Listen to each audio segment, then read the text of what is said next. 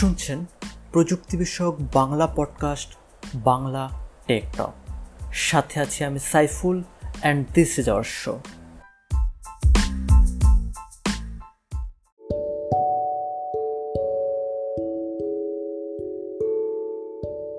স্বাগতম সবাইকে বাংলা টেকটকের আরও একটি এপিসোডে আজকে আমরা কথা বলেছি আমার বিশ্ববিদ্যালয়ের সহপাঠী অনিন্দর সাথে। অসম্ভব গোছানো একটা ছেলে, অনিন্দ। বিশ্ববিদ্যালয় জীবনের শুরু থেকেই দেখেছি। অনিন্দ, গুছিয়ে কোট করা, সুন্দরভাবে কোড ম্যানেজ করা, কোনো কিছুর বেস্ট প্র্যাকটিস খোঁজা, নিজের শেখাটাকে ব্লগ আকারে লিখে রাখা এইসব ব্যাপারে ও অনেক সচেতন। তৃতীয় বর্ষের পরে কম্পিটিটিভ প্রোগ্রামিং ছেড়ে দিলেও অনিন্দ একজন প্যাশনেট প্রবলেম সলভার আজকের এপিসোডে ওর সাথে কথা বলেছি ওর কম্পিটিটিভ প্রোগ্রামিং ক্যারিয়ার প্রবলেম সলভিংয়ের অভ্যাস, চাকরি জীবন এবং জার্মানিতে উচ্চশিক্ষার অভিজ্ঞতা নিয়ে। এছাড়া কম্পিউটার সায়েন্স স্টুডেন্টদের প্রবলেম সলভিং মাইন্ডসেটের প্রয়োজনীয়তা, বাংলাদেশ ও জার্মানির কম্পিউটার সায়েন্স শিক্ষার পার্থক্য ও সদৃশ্যতা সহ আরও অনেক কিছু উঠে এসেছে আমাদের আজকের কথোপকথনে। Now without further ado let's start our show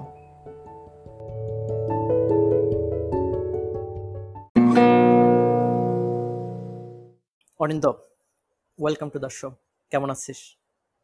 এই তো ভালো আছি। তুই কেমন আছিস? হ্যাঁ ভালো আছি। সবার আগে আমি যে জিনিসটা জানতে চাই তোর কাছে সেটা হচ্ছে আমাদের ডিপার্টমেন্টে মেইন ফ্রেম কি করতে আছে? আর এটা কবে থেকে আছে?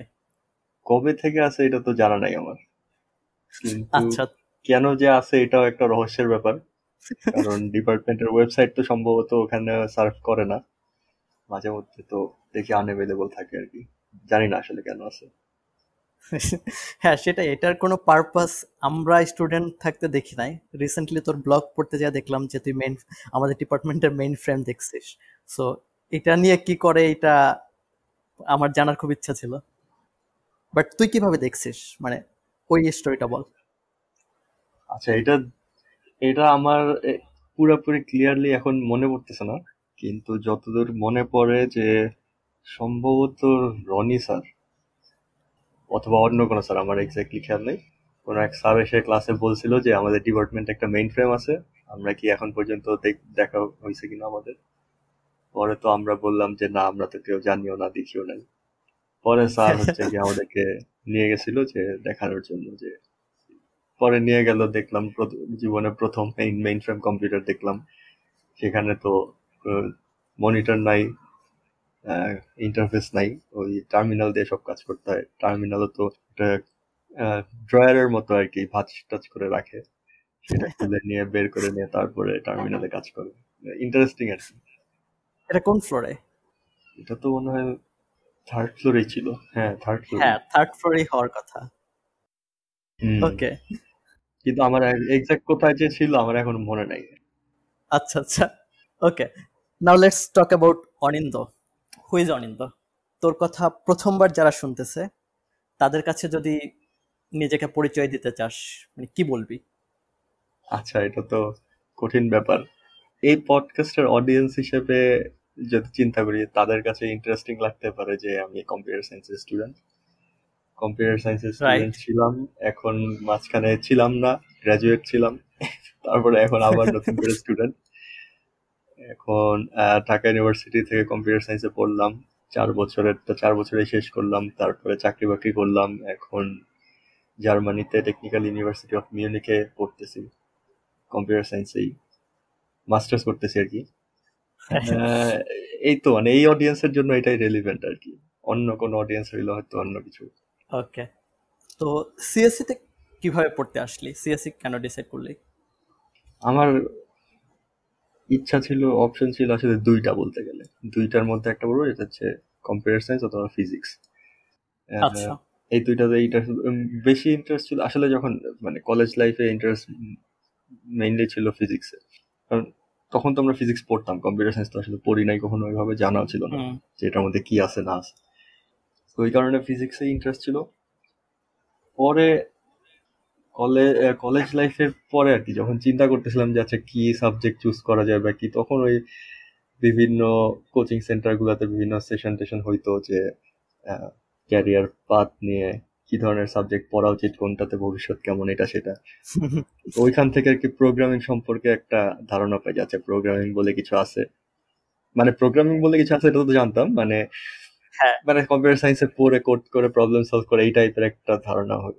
ওখান থেকে পাই। তারপরে নিজে আর কি একটু একটু নেটে সার্চ করছিলাম, কি রকম কোডিং জিনিসটা কীরকম হ্যান এইসব। আর এমনি ইন জেনারেল আমার টেকনোলজি নিয়ে ইন্টারেস্ট ছিল। তো পরে ভাবলাম যে আচ্ছা এই জব মার্কেট ভালো প্লাস নিজেরও কিছু ইন্টারেস্ট আছে প্রোগ্রামিং জিনিসটা ইন্টারেস্টিং মনে হয়েছে আমার কাছে। এই সব কিছু মিলাই আর কি ডিসিশন নিয়েছি যে কম্পিউটার সায়েন্স তবে আমার মানে মোটামুটি স্ট্রিক্ট ডিসিশন ছিল যে আমি কম্পিউটার সায়েন্সেই পড়ব মানে যদি চান্স পাই ভালো। তো অ্যাকচুয়ালি তুই আসলে চান্স পাওয়ার আগেই ডিসাইড করছে যে পাইলে এটাই পড়বে রাইট হ্যাঁ আমার আগে থেকেই ডিসিশন নেওয়া ছিল যে কম্পিউটার সায়েন্সেই পড়ার ইচ্ছা কম্পিউটার সায়েন্সেই পড়ব আর না হইলে ফিজিক্স রাইট এটা জিজ্ঞেস করার কারণ হচ্ছে মানে আমাদের সবার আসলে ক্লিয়ার ধারণাটা থাকে না যে কম্পিউটার সায়েন্সে অনেকেই দেখা যাচ্ছে যে পড়তে আসার একটা বড় রিজন হচ্ছে পাশ করে বের হলে চাকরি পাওয়া যায়। বাট আমি জানি ডেফিনেটলি তোর ব্যাপারটা এরকম ছিল না, তাও জিজ্ঞেস করলাম তোর আচ্ছা না, আমি যেটা বলতে চাচ্ছিলাম ওই যেটা তুই বললি যে, আমার ক্ষেত্রে এটা হয়তো ছিল না। আমি একবার বলব না যে একদমই ছিল না, এটাও কিছুটা ছিল আসলে। কারণ সব দিক মানে বাস্তবসম্মত চিন্তা করলে ওইটাও আসলে একটা চিন্তা করার বিষয় এটা। কিন্তু ওইটা সবচেয়ে বড় ডিসাইডিং ফ্যাক্টর ছিল না আমার অলরেডি ইন্টারেস্ট ছিল। আচ্ছা। সেই ইন্টারেস্ট থাকার সাথে সাথে এটাও দেখলাম যে হ্যাঁ জব ফিল ভালো। যেই কারণে সবকিছু মিলে তবে আমার যেমন এই ব্যাপারটা ছিল না যে না একটা নির্দিষ্ট ইউনিভার্সিটিতেই পড়তে হবে এটা অনেকের মধ্যে থাকবে। তো আমার এইটা ছিল এই এই এই ব্যাপারটা আমার মধ্যে কম ছিল। যেমন আমি বুয়েটে পড়ি নাই বুয়েটে অ্যাডমিশন হয়েছিল কিন্তু কম্পিউটার সায়েন্স পাইতাম না। তো এটার জন্য আচ্ছা। তখন আর কি অনেকেই বলছে যে না বুয়েটেই পড়া উচিত। স্বাভাবিক আর কি যে কোনো সাবজেক্ট বাংলাদেশের পার্সপেক্টিভে হ্যাঁ যেই সাবজেক্টে হোক না কেন বুয়েটে পড়া উচিত। কিন্তু আমি আর কি খুব মানে আমার ডিসিশন ছিল যে না কম্পিউটার সায়েন্স যেহেতু ঢাকা ইউনিভার্সিটি মানে গুড এনাফ আর কি এটা খারাপ জায়গা না। তো এখানে এখানে কম্পিউটার সায়েন্স পড়ার সুযোগ আছে যেহেতু আমি ওটাই বলব বাদ দিতে চাই না আর কি। আচ্ছা তাহলে আমার কোশ্চেনে ফেরা যায় তোর ঢাকা ইউনিভার্সিটি গুড এনাফ খারাপ জায়গা না, এটা হচ্ছে ভর্তি হওয়ার আগে তোর অপিনিয়ন ছিল। ভর্তি হওয়ার পরে কি মনে হয়েছে? মানে ফার্স্ট ইমপ্রেশন ফার্স্ট ইমপ্রেশনে ভালোই ছিল। ফার্স্ট ইমপ্রেশন তো আমরা, আমাদেরকে কম্পিটিটিভ প্রোগ্রামিং এ প্রচুর উৎসাহ দেওয়া হয়েছে। আমাদের একজন স্যার আর কি আমাদেরকে তো প্রচুর মোটিভেট করতো যে কম্পিটিটিভ প্রোগ্রামিং করার জন্য। আমাদের ডিপার্টমেন্টের কালচারটা অনেকটা ওইটা সেন্ট্রিক আর কি। কম্পিটিটিভ প্রোগ্রামিং করার দিকেই সবাইকে উৎসাহ দেওয়া হয়, সবাই ওটাই, ওটা নিয়ে প্রথম দিকে সবাই ব্যস্ত থাকার চেষ্টা করে। আমরা কিন্তু অন্য জিনিসপত্র এক্সপ্লোর খুব একটা করি না। এটা কালচারেরই বলব আমি যে বছরের পর বছর এভাবেই আসতেছে ব্যাপারটা। এটা আমার জন্য পজিটিভ ছিল, কারণ আমি জিনিসটাতে মজা আমার কাছে মজা লাগতো। এখন যার হয়তো মজা লাগতো না, তার ক্ষেত্রে ব্যাপারটা একটু অন্যরকম হইতে পারে। তার হয়তো মনে হইতে পারে কম্পিউটার সায়েন্সে এটা ছাড়া আর করার কিছুই নাই, সে হয়তো হতাশ হয়ে যেতে পারে। কিন্তু যদিও আরও অনেক কিছু করার আছে। কিন্তু আমার ক্ষেত্রে হতাশ হওয়ার মতো কিছু ছিল না, কারণ আমার এটাতে ইন্টারেস্ট ছিল। আমার করে ভালো লাগছে। কন্টেস্টও প্রথম দিক থেকে শুরু করে দিছিলাম করা প্রবলেম সলভিং সবকিছু। তো আমি আমি যেহেতু এটাতে মজা পেয়ে গেছি এবং ওইটা সেন্ট্রিক একটা কালচার ছিল, এই কারণে আমার প্রথম মানে ওই, আমি বলব যে ইনিশিয়াল ইমপ্রেশন খুবই ভালোই ছিল। আসলে মানে আমি খারাপ আচ্ছা। তো কম্পিটিটিভ প্রোগ্রামিং নিয়ে যখন আমরা কথা বলা শুরু করলাম তুই প্রথম দিক থেকে বেশ কিছুদিন টানা কন্টেস্ট করছিস এবং আমাদের ব্যাচ থেকে ইউনিভার্সিটি থেকে ন্যাশনাল লেভেল কন্টেস্টগুলো পার্টিসিপেট করছিস তোর কিছু অনেক ভালো পারফরমেন্সও আছে। ছেড়ে দিলে কেন? বা কোন পর্যায়ে এসে? ছেড়ে দিছিলাম আচ্ছা আমি বলতে গেলে পূর্ণ উদ্যমে কন্টেস্ট করছি প্রথম বছর ফার্স্ট ইয়ারে ফার্স্ট ইয়ারটা মোটামুটি ভালো সময় দিছিলাম কন্টেস্টের জন্য প্রবলেম রেগুলার প্রবলেম সলভিং করতাম। জিনিসপত্র, নতুন অ্যালগোরিদম শেখা, এইসব এইসব ইন্টারেস্ট ছিল এগুলো নিয়ে ডিসকাশন এটা সেটা রেগুলার কন্টেস্টে অ্যাটেন্ড করা, এগুলো করতাম। কোড ফোর্সেসও মনে হয় ওই টাইমটাতেই শুরু করি, এরকম ছিল। তারপরে সেকেন্ড ইয়ারে যেও করছি প্র্যাকটিস কিন্তু আগের থেকে একটু কমে গেছিল আর স্পেসিফিক কোনো কারণ নাই, কেন কমে গেছিল? হয়তো জাস্ট কোনো একটা কারণে হবে আর কি আমি এক্সাক্ট জানি না আচ্ছা কেন কমে আচ্ছা গেছিল মানে সেকেন্ড ইয়ারে যে তবে কমে গেছে বলতে একদম বাদ দিয়ে দিয়েছি এরকম না। মানে আগের মতোই ছিল বলা যায় কিন্তু নতুন জিনিস শেখাটা একটু কমে গেছে। তো তারপরে যেটা দেখলাম যে আমার আসলে ইন্টারেস্ট বিভিন্ন দিকে গ্রো করতেছে। গ্রো করতেছে বলতে আমি আসলে ততদিনে বুঝলাম যে কম্পিউটার সায়েন্সে আসলে আরও অনেক জায়গা আছে এক্সপ্লোর করার মতো। যেমন ওই টাইমটাতে সফটওয়্যার ডেভেলপমেন্টের দিকে একটু মানে অ্যাটলিস্ট আমার এক্সপেরিমেন্ট করার শখ জাগলো যাচ্ছে আর দেখি এই জায়গাগুলোতে মানুষ কি করে? তো ওইগুলা যখন এক্সপ্লোর করা শুরু করলাম তখন প্রবলেম সলভিং একটু একটু কমে গেছে। একটু ঘাটতি পড়ল ওই জায়গায়। ওই ঘাটতিটা পড়ার কারণে পরে যেটা চিন্তা করলাম তবে তারপরেও প্রবলেম সলভিং করতাম আমি। কিন্তু আমার তার আগ পর্যন্ত পজিশন যেটা ছিল যে আমি ঢাকা ইউনিভার্সিটির একটা টিমে ছিলাম। যে আমি হ্যাঁ। ঢাকা ইউনিভার্সিটিকে বিভিন্ন জায়গায় রিপ্রেজেন্ট করতাম বিভিন্ন কন্টেস্টে যখন কেউ একটা টিমকে রিপ্রেজেন্ট করে, তখন তার যে, তখন তার আসলে ওইটা, ওইখানে আরও অনেক বেশি ফোকাস থাকা উচিত। কারণ এটা তো শুধু তখন আর আমার নিজের ব্যক্তিগত কিছু না আসলে। আমি একটা ইউনিভার্সিটি টিম রিপ্রেজেন্ট করতে যাচ্ছি। আমার উপর, আমার ইউনিভার্সিটি ডিপার্টমেন্ট একটা মানে আমার উপর ভরসা রাখতেছে। আমার টিমমেটরা আমার উপর ভরসা রাখতেছে। এরকম একটা জায়গায় তো মানে জাস্ট ফুল ডেডিকেশন ছাড়া থাকা আমার মনে হয়েছে যে উচিত হবে না। যখন আমি দেখলাম যে আমি তখনও প্রবলেম সলভিং করতেছি কিন্তু আমি হয়তো আগে যদি বলি যে আগে হান্ড্রেড পার্সেন্ট এফোর্ট দিতাম তখন হয়তো সেভেন্টি পার্সেন্ট এইটি পার্সেন্ট বা আরেক সিক্সটি পার্সেন্ট এফোর্ট দিতাম। তো আমার তখন মনে হয়েছে যে না এরকম এফোর্ট দিয়ে ইউনিভার্সিটি টিম রিপ্রেজেন্ট করা উচিত না। সেখানে আমার জায়গায় অন্য কেউ চান্স পাইলে সেটা ভালো। আচ্ছা। এগুলা চিন্তা করে আসলে তখন ভাবলাম যে আচ্ছা আমি যেহেতু অন্য সাইড এক্সপ্লোর করতে যাচ্ছি ওগুলাই করি এটা আপাতত বাদ রাখি। তবে আমি নিজে তখনও আমার যতদূর মনে পড়ে কোড ফোর্সেসে প্রবলেম সলভ কন্টেস্ট করতাম এবার নিজে হালকা পাতলা প্রবলেম সলভিং করতাম। একদম আচ্ছা। পুরোপুরি বাদ দিয়ে দিই নাই পুরোপুরি বাদ দিয়ে দিয়েছে থার্ড ইয়ারের পরে আমি বলব যে ফোর্থ ইয়ারে উঠে তখন মোটামুটি অনেক অনেকখানি বাদ দিয়ে দেওয়া হয়েছে। আচ্ছা এই ডিসিশনগুলা তখন তখন যেভাবে নিচ্ছিস আর এখন পিছনের দিকে তাকাইলে তোর যেরকম মনে হয় তুই কি কোনো ডিসিশন রিগ্রেট করিস? মানে তোর কি মনে এখন মনে হয় যে আরও অনেক দিন তোর আর একটু অ্যাক্টিভলি কম্পিটিটিভ প্রোগ্রামিং করা উচিত ছিল অর ডিফারেন্টলি কিছু করা উচিত ছিল? হ্যাঁ আমার মনে হয় যদি কন্টেস্ট করতাম রেগুলার তাহলে একটা আরেকটু আরও ভালো একটা মানে একটা কোনো একটা সিগনিফিক্যান্ট অ্যাকমপ্লিশমেন্ট পেয়ে যদি ছাড়তাম, এটা আরও ভালো কিছু হতো কারণ জিনিসটার পিছনে যেহেতু আমি অলরেডি দুই বছর সময় দিয়ে দিছি, তারপরে আরও সময় দিলে একটা সিগনিফিক্যান্ট বলতে আমি বুঝাচ্ছি ন্যাশনাল কন্টেস্টে হয়তো টপ থ্রি পজিশনেও যদি থাকতে পারতাম বা টপ ফাইভ পজিশনে যদি থাকতে পারতাম এরকম একটা পজিশনে থাকতে পারলে এটা আমার কাছে মনে হয় যে একটা জাস্ট মানে একটা অ্যাচিভমেন্ট আর কি। মানে আমি প্রবলেম সলভিং জিনিসটা আমার কাছে মনে হয় মানুষের আসলে আনন্দের জন্য করা উচিত। হুম, এবং আনন্দের সাথে আর কি একটা নিজের ব্রেইন শার্প রাখার জন্য করা উচিত এরকম আর কি। সো ওইটার জন্য এত ডেডিকেশন দেওয়া বা আমার কন্টেস্টে চ্যাম্পিয়ন হওয়ার দরকার নেই আসলে। ওইটা এমনিই করা যায়। কিন্তু যেহেতু জিনিসটার পিছনে আমি সময় দিলাম আর কি যে প্রথম দুইটা বছর সময় দিছি তো আর আরও কিছুদিন কন্টিনিউ করে হয়তো ওইটা একটা অ্যাকমপ্লিশমেন্টের চেষ্টা করা কর- যাইতো আর কি হয়তো করলে ভালোই হইতো। অন্য কিছু মানে এটা আসলে একদম বলব না যে রিগ্রেট করি আবার বলব না যে একদমই রিগ্রেট নাই। মানে একটা মাঝামাঝি অবস্থা আর কি বলা যায়। বুঝতে পারছি। যে মনে হয় যে করলে হয়তো ভালোই হইতো এরকম মনে হয় আর কি আচ্ছা। তবে আমার তারপরের থেকে আমার যে ক্যারিয়ার পাত এখন আর কি পিছনে তাকাইলে মনে হয় যে মানে আমি যে কোন প্রবলেম সলভিং মাইন্ডসেটটা ছিল একসময় প্র্যাকটিস করতাম ওইটাই আমাকে বেনিফিট দিছে। মানে আমার কন্টেস্ট চ্যাম্পিয়ন হইলে আমি আহামরি কিছু এর থেকে বেশি হয়ে যেত এরকম মনে হয় না কিন্তু যেটা যে বেনিফিটটা আমি পাইছি এটার জন্য হইলেও মানুষের আর কি কন্টেস্ট করা উচিত এরকম মনে হয়। আচ্ছা তোর একটা ব্লগ পোস্ট পড়ছি আমি আর ওইটা নিয়েও কথা বলতে চাই আর ওইটার একটু এলাবোরেশন সেটা হচ্ছে যে ফার্স্ট ইয়ার স্টুডেন্ট বা ফার্স্ট ইয়ার সেকেন্ড ইয়ার প্রথম দিকের স্টুডেন্টদের সবারই কি কিছুদিন হলেও কম্পিটিটিভ প্রোগ্রামিং করা উচিত বলে মনে করিস? নাকি মনে করিস যে আসলে যার এই দিকে ইন্টারেস্ট তারই শুধু করা উচিত? ধর যে আসলে প্রবলেম কম্পিটিটিভ প্রোগ্রামিং কন্টিনিউয়াসলি করতে চায় না ফোর্থ ইয়ার পর্যন্ত করতে চায় না, বা যার আইসিপিসিতে যাওয়ার টার্গেট নাই, অন্য অন্য দিকে টার্গেট কম্পিউটার সায়েন্সের এরকম স্টুডেন্টদের তুই বলছিস যে আমাদের ডিপার্টমেন্টে এই জিনিসটা কি বেশি প্রায়োরিটি দেয়? সবার কি আসলে এটা করা উচিত? করলে কতদিন করা উচিত? আচ্ছা এখানে আমি একটা জিনিস একটু ডিফারেন্সিয়েট করব। একটা হচ্ছে প্রবলেম সলভিং আর একটা হচ্ছে কম্পিটিটিভ প্রোগ্রামিং কম্পিটিটিভ প্রোগ্রামিং হচ্ছে যে কন্টেস্ট এনভায়রনমেন্ট একটা ফাস্ট পেসড এনভায়রনমেন্টের মধ্যে ওরকম। যে একটা গোল আছে আমার র্যাঙ্ক লিস্টে উপরে থাকতে হবে এরকম একটা ব্যাপার। এটা হচ্ছে কম্পিটিটিভ প্রোগ্রামিং যেখানে কন্টেস্টের মধ্যে করা। আর প্রবলেম সলভিং হচ্ছে আমি চাইলে তো বাসায় বসে করতেই পারি। মানে আমার কন্টেস্ট করতে হবে কন্টেস্টে ফার্স্ট হইতে হবে এরকম কোনো ব্যাপার নেই আন্ডার প্রেশার টাইম প্রেশার বা অন্য কিছু। যে রং অ্যান্সার হইলেই পেনাল্টি রং অ্যান্সার একবারও করা যাবে না।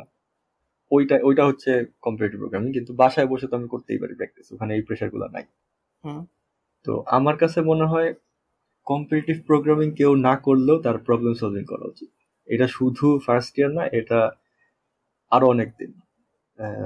ইভেন হয়তো পরের দিকে সেটা ফ্রিকোয়েন্সিটা কমতে পারে, যে কম প্রবলেম সলভ করতেছি আমি, কিন্তু স্টিল প্রবলেম সলভ করা উচিত। হয়তো তখন পরের দিকে বলতে পরে হইতে পারে সপ্তাহে একটা বা সপ্তাহে দুইটা বা আরও কম ফ্রিকোয়েন্ট হইলেও সেটা পরের দিকে যে কমতে পারে, কিন্তু প্রথম দিকে এটা কমা উচিত না। প্রথম দিকে সবার প্রবলেম সলভিং করা উচিত। কন্টেস্ট সবাই না করুক, সবাই করতে চায়, সবাইকে করতে হবে এরকম কোনো ব্যাপার নেই, কিন্তু এটা আমার মনে হয় যে প্রবলেম সলভিং করা উচিত। এখন কন্টেস্টের ক্ষেত্রেও আমি যেটা বলব যে প্রথমেই যে একটা মানুষ প্রথম বছরে যে মাত্র কম্পিউটার সায়েন্সে পড়া শুরু করল সে তো জানে না আসলে যে এই এই ফিল্ডটাও কীরকম। কম্পিউটার প্রোগ্রাম হুম। তার তো আগে করে দেখতে হবে। করে হ্যাঁ। না দেখা পর্যন্ত সে বুঝতে পারবে না যে এই ফিল্ডটা কেমন বা এটা তার আগানো উচিত কি উচিত না। যেমন এখন অনেকে বলে যে ইন্টারেস্ট না থাকলে কি করব কিনা। ইন্টারেস্ট আসলে মানুষ যখন একটা জিনিস একটু ভালো মতো করতে পারে তখন অনেক সময় ইন্টারেস্ট চলে আসে। হ্যাঁ। একদম শুরুতে কিছুই পারি না তখন আসলে ইন্টারেস্ট থাকারও কিছু নাই। একটু এফোর্ট আসলে ইন্টারেস্টের বিরুদ্ধে যেও কিছুটা এফোর্ট দেওয়া যায়। যে ইনিশিয়াল এফোর্ট ছয় মাস আমি লেগে থাকি এটার পিছনে, ছয় মাস বা এক বছর দেখি কি অবস্থা হয়। তারপরেও যদি আর ভালো না লাগে তাহলে বাদ দিয়ে দিলাম বা কোনো ইন্টারেস্ট না পাই তখন বাদ দিয়ে দিলাম।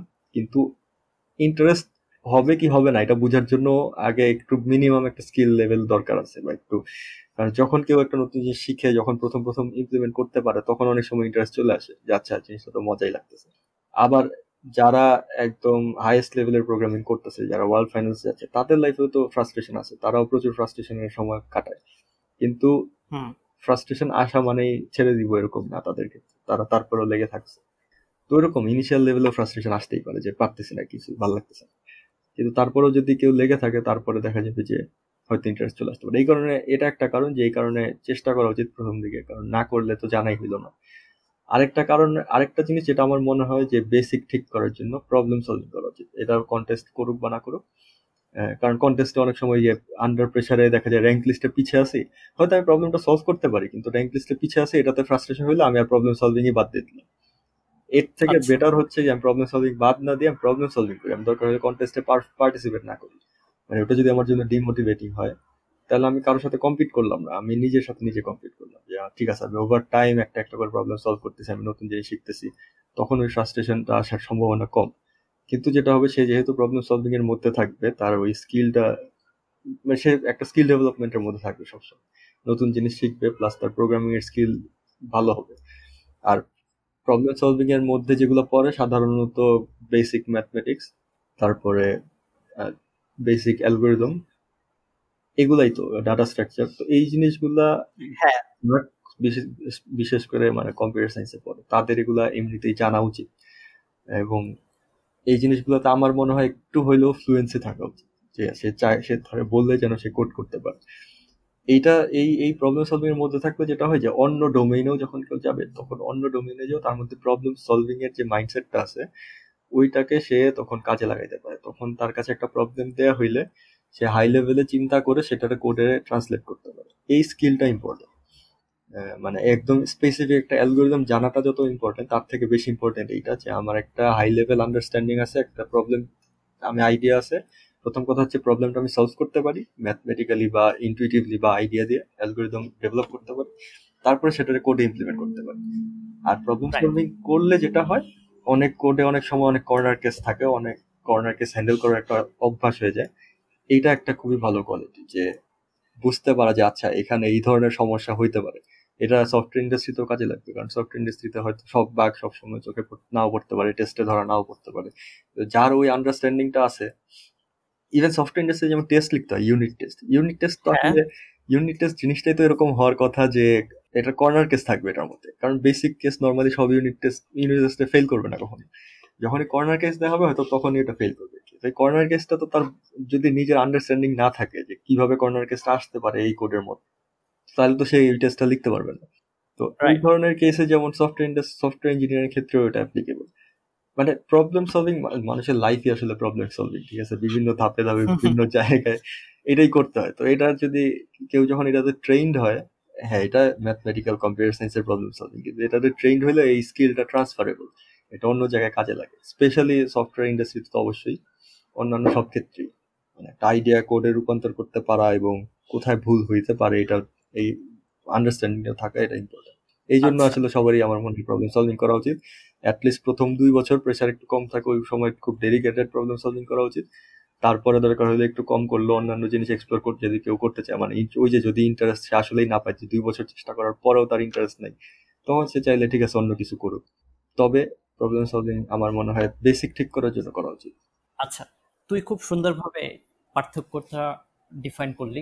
Problem solving and competitive programming তোর কি মনে হয় যে আমাদের ডিপার্টমেন্টে যখন একটা স্টুডেন্ট পড়াশোনা শুরু করে, তখন কি তার কাছে এই ডিফারেন্সটা এতটা ক্লিয়ার কারণ মানে আমাদের ডিপার্টমেন্টে সবাইকে উৎসাহিত করে। তোর কি মনে হয় যে এই এনকারেজমেন্টটা প্রবলেম সলভিং করার জন্য নাকি কম্পিটিটিভ প্রোগ্রামিং করার জন্য? অর তুই কি মনে করিস যে কোনো কিছু ডিফারেন্টলি করা যাইত আমার কাছে মনে হয় আমাদের ডিপার্টমেন্টে আসলে জেনারেল মোটিভেশন দেওয়া হয়েছে।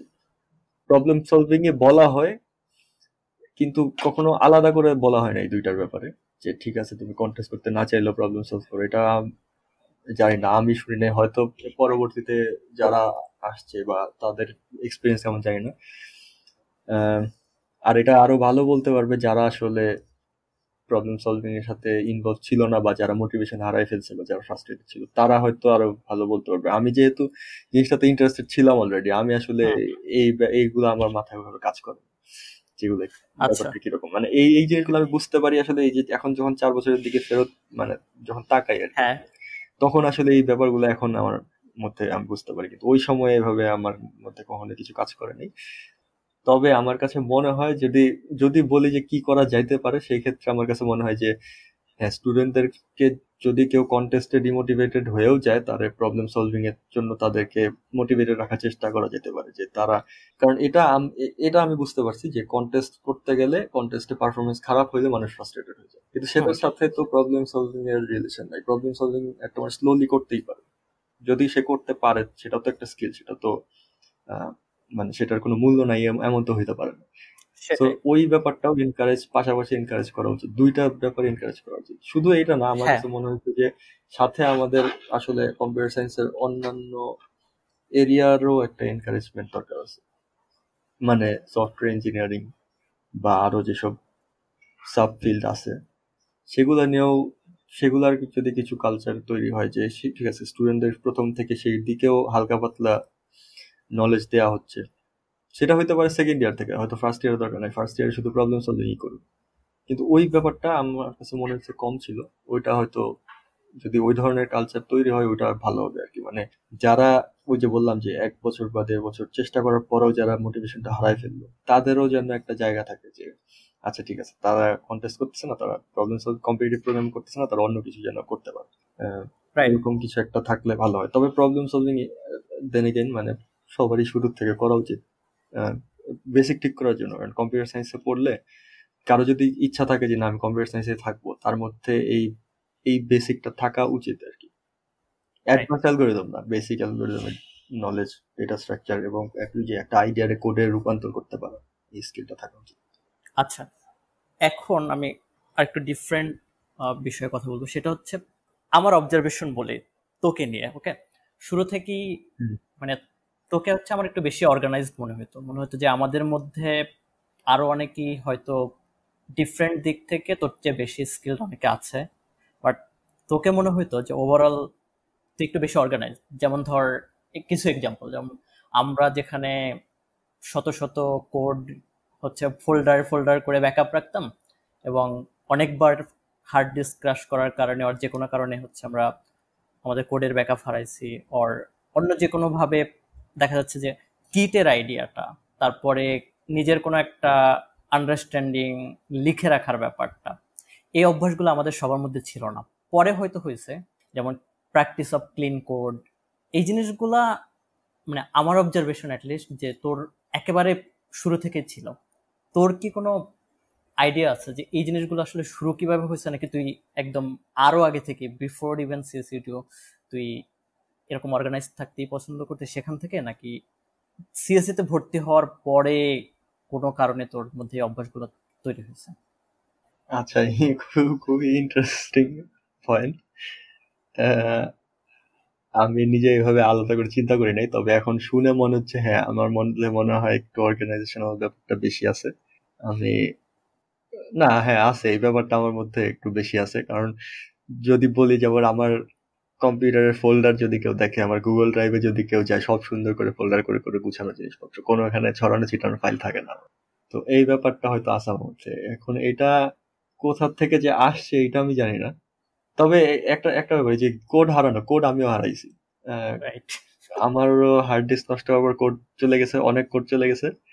এরপর থেকেই আমি এগুলো চিন্তা করছি ব্যাকআপ রাখতে হবে। তখন থেকে আমি গিট গিটে রাখা শুরু করছিলাম। তো এরপর থেকে যে সব প্রবলেম সলভ করছি বা যা করছি ওগুলো অনেক কিছু গিটে আছে, হয়তো সব রাখা হয়ও নাই। কিন্তু তারপর থেকে গিটে রাখা শুরু করছি। তার আগ পর্যন্ত হ্যাঁ তার আগের কোড আমি হারাইছি। আর এটা হয়তো আসছে জিনিসটা আরও বেশি জোরালো হয়েছে হচ্ছে আমি হ্যাঁ আমি একটু অর্গানাইজ যেমন আমি কি কি করতে হবে, না করতে হবে, কি ধরনের টাস্ক আছে, এই জিনিসপত্র আমি লিখে রাখি। নোট লিখে রাখি প্রচুর। নোট লিখে রাখি বলতে যে কোনো কিছু আর কি মানে যে জিনিস আমার মনে রাখতে হবে আমি কোনো কিছু মাথায় রাখতে চাই না সবকিছু লিখে রাখার চেষ্টা করি। টাস্কগুলো সব গুছায় একবারে লিখে লিখে রাখি। এই ধরনের ব্যাপার আছে আর কি আমার মধ্যে।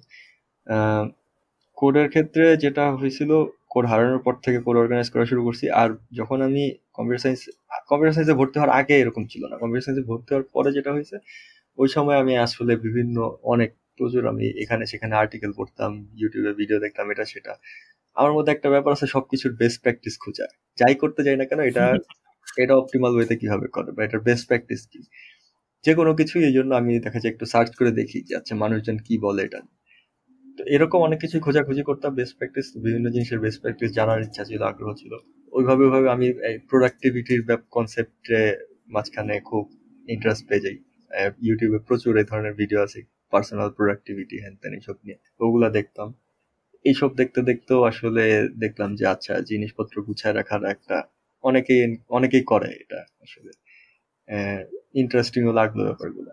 তো ওইখান আচ্ছা। থেকেই হয়তো বলব যে হ্যাঁ গুছায় রাখার একটা ব্যাপার আছে। যেমন আমার মতো অনেক অনেক কিছু নেই অনেক মানে খুদ খুদ কাজ করে। যেমন হইতেছে গিয়ে এই যে দুই দিন আগেই কেন জানি আমি যে সিএসিডি রিসোর্স ফোল্ডারে গেছি আমাদের দেখি টু টুর যে রিসোর্স টু টুর রিসোর্স এর মধ্যে থ্রি ওয়ানের ফোল্ডার আছে। আমার খুব বিরক্ত লাগতেছে এটা।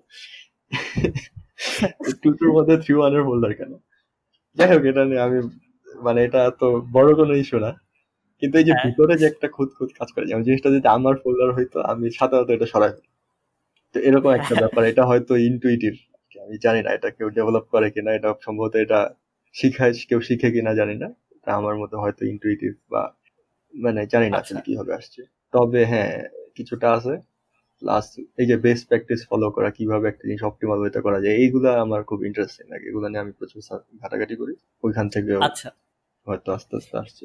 এই ব্যাপারগুলোর সাথে তোর এই সবকিছু গোছায় রাখার মাইন্ডসেটের সাথে কি ব্লগিং শুরু করার কোনো সম্পর্ক আছে? যে আমি আমার চিন্তাটাকে আমি একটু গোছায় কোথাও লিখে রাখব নাকি অন্য কোনো মোটিভেশন ছিল? মানে তোর প্রথম ব্লগ বাইনারি রঙ্গ শুরু করার।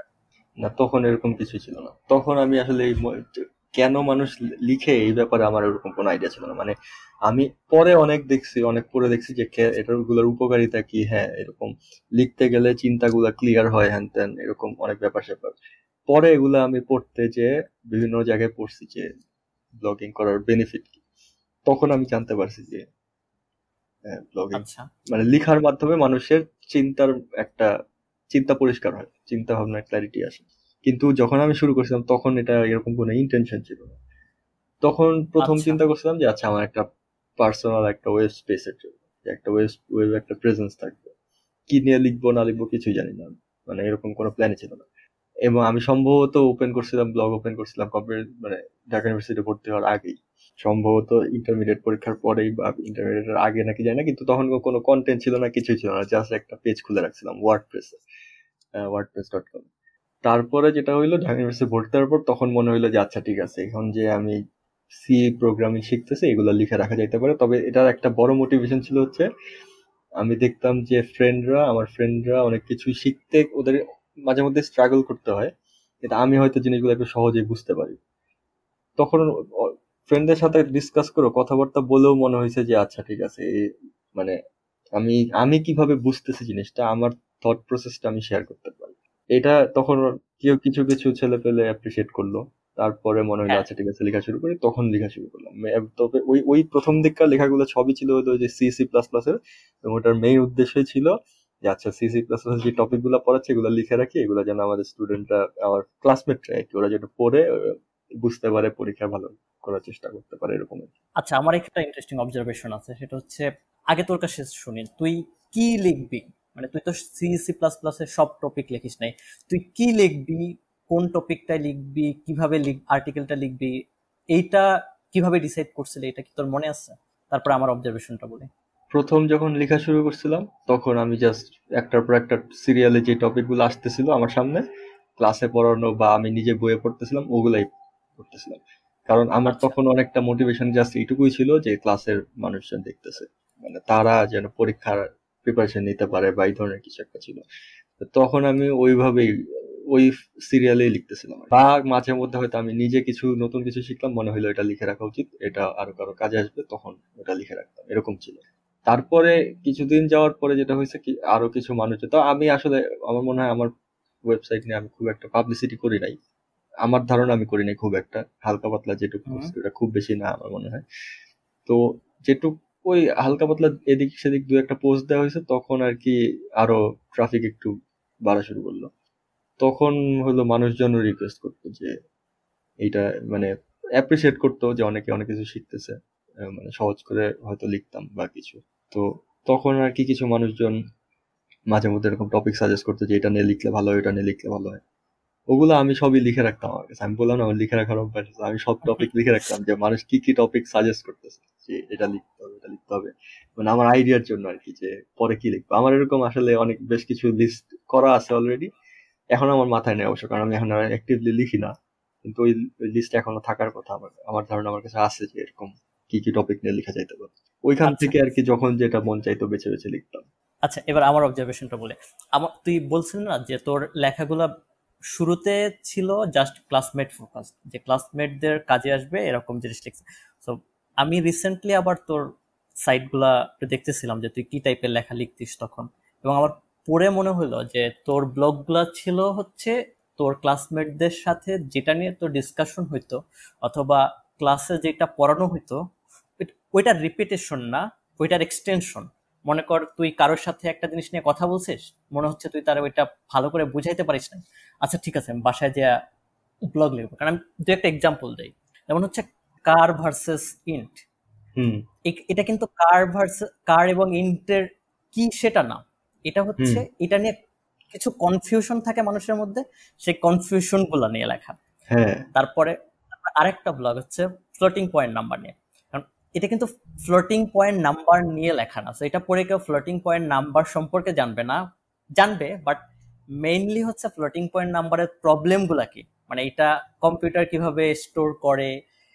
কেন এটা আসলে বিগ ডিল এই ব্যাপারগুলো। সো আমার মনে হয়েছে যে সবগুলো ছিল যে যেহেতু ক্লাসমেটদের ফোকাস করা মানে তোর ডিসকাশনের একটা এক্সটেনশন ওকে দুপুরে আজকে তোর সাথে এটা নিয়ে কথা বলছি।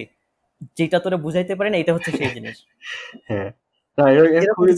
খুবই ভালো অবজারভেশন আমি তো খুব মানে অবজারভেশনটা আমার খুবই ভালো লাগছে। এটা খুব আমি বলব যে খুবই কাছাকাছি অবজারভেশনটা মানে বাস্তবতার। বাস্তবতাটা বলতে হ্যাঁ ক্লাসমেটের সাথে হয়তো ডিসকাশন ঠিক বলব না কিন্তু যেটা আমি লিখতাম আমি যখন ক্লাসে দেখতাম যে কেউ মানে কেউ যখন বুঝতে কারও বুঝতে কষ্ট হচ্ছে বা তারা মানে স্টুডেন্টরা যখন ডিসকাস করতো হয়তো আমার সাথেও যখন ডিসকাস করতো কিছু ব্যাপার ধরতে পারতাম যে আচ্ছা এই জায়গাগুলো ওদের বুঝতে সমস্যা হচ্ছে। যেমন কার ভার্সেস ইন্ট এটা আমি মোটামুটি এটা আমি আর কি এটা পুরোপুরি ক্লাসে স্টুডেন্টদের মানে অবস্থা দেখে আমার মাথায় কাজ করছে যে আচ্ছা এটা যে জাস্ট একটা মেমোরি স্পেস এটা বুঝতে অনেকেরই সমস্যা হচ্ছে। সবাই ভাবতেছে যে এটার মধ্যে মনে হয় ক্যারেক্টারটা থাকে। কারের মধ্যে মনে হয় ক্যারেক্টারই থাকে ইন্টের মধ্যে মনে হয় শুধু নাম্বারটাই থাকে। কিন্তু দিন শেষে তো থাকে একটা বাইনারি বিট রিপ্রেজেন্টেশন সো এটা ম্যাটার করে না ওইটা মানে আমি যখন প্রিন্ট করি প্রিন্ট করার সময় আমি নাম্বারটাকে ক্যারেক্টার হিসাবে রিপ্রেজেন্ট ক্যারেক্টার রিপ্রেজেন্টেশনটা প্রিন্ট করি মনিটরে কিন্তু ইন্টারনালি তো এটা একটা নাম্বারই। খালি নাম্বারটার স্পেস কতখানি এটা একটা আট বিট আর একটা ষোলো বিট বা বত্রিশ বিট এই এই এই যে ক্লারিফিকেশনটা এটা স্টুডেন্টদের মধ্যে নাই এইটা যখন দেখতে পারলাম তখন হলো আমি আচ্ছা ঠিক আছে এটা নিয়ে লেখা দরকার। এটা লিখে এই জিনিসটা ক্লারিফাই করি। তখন এটা অনেকটা এইভাবেই আসছিল। তারপর যেমন আমার যতদূর মনে পড়ে ফর লুপের ক্ষেত্রে ফর লুপ নিয়ে অনেককে আমি দেখছি স্ট্রাগল করতেছে। যেমন ফর লুপের সেকেন্ড স্টেটমেন্টটা কি হচ্ছে থার্ড স্টেটমেন্টটা কি হচ্ছে? হ্যাঁ। আমি চেষ্টা করছিলাম এটা সিম্পলিফাই করে লেখা। আমার যেমন আমার যতদূর মনে পড়ে আমার আর্টিকেলটার মধ্যে ফর লুপের ওই ভিতরে কিছু প্রিন্ট স্টেটমেন্ট আছে। মানে ফরের ফরের মধ্যে প্রিন্ট স্টেটমেন্ট লেখা আছে। মানে ওইটা যে জাস্ট একটা স্টেটমেন্ট এটা একটা জাস্ট একটা স্টেটমেন্ট যেটা এক্সিকিউট হয়। এই কথাটা বোঝানোর জন্য আমি ওটার ভিতরে প্রিন্ট লিখে দেখাইছি যে দেখো এটা প্রিন্ট হইতেছে ওটার ভিতরে লিখে রাখলে সো আমি কারণ আমি তখন দেখছিলাম যে হ্যাঁ ভিতরে কি হচ্ছে এই জিনিসটা নিয়ে খুব স্ট্রাগল করতেছে। ফর ফর লুপের ব্লকের ভিতরে পার্ট নিয়ে কারও সমস্যা নাই। হ্যাঁ ওটা সিকুয়েন্সিয়ালি এক্সিট হয় এক্সিকিউট হয় এটা সবাই জানে। কিন্তু লুপটা কীভাবে কাজ করতেছে? ওইখানে যে লুপের মধ্যে যে তিনটা পার্ট থাকে ফরের ফরের ব্র্যাকেটের মধ্যে ওই তিনটা পার্ট যে তিনটা স্টেটমেন্ট যেগুলো একটা সার্টেন অর্ডারে এক্সিকিউট হয় এই জিনিসটা ধরতে পারতেছে না অনেকে। এই জন্য আমি তখন ওখানে প্রিন্ট দিয়ে দেখাইছিলাম যে দেখো কখন কোনটা প্রিন্ট হইতেছে। ওই আইডিয়াটা এরকম ভাবে আসছিল। তখনকার হ্যাঁ এটা সত্যি কথা, তখনকার জিনিস, আমার আইডিয়াটা এরকমই ছিল যে ইভেন আমি কোনো একটা সময় আমার ব্লগের কোনো একটা অ্যাবাউট বা কোনো এক সেকশন আমি লিখেও রাখছিলাম যে এইটা কোনো ইন্ডিপেন্ডেন্ট সোর্স রিসোর্স না পড়ার, শেখার জন্য জিনিসগুলো। মানে সি প্লাস প্লাস শেখার জন্য এটা কি বলে এটাকে মানে সেলফ কন্টেন্ট না মানে এটা এনাফ না। এটা হচ্ছে একটা এক্সটেনশন টাইপের এটা আমি লিখেও রাখছিলাম ব্লগের মধ্যে। এখন হয়তো নাই ওই পেজটা এটা হচ্ছে কি আমার আমার আমার মধ্যে যে আইডিয়াটা কাজ করে যে এটা হচ্ছে গিয়ে কেউ একজন একটা বই পড়বে আমি সুবিন ভাইয়ের বই পড়ে শিখছি সুবিন এটার সুবিন ভাইয়ের প্রতি হ্যাঁ। একটা কৃতজ্ঞতা আছে আমার এই জন্য। সুবিন ভাইয়ের বই পড়ছি তারপর হার্বার্ট শিলের বই পড়ছি।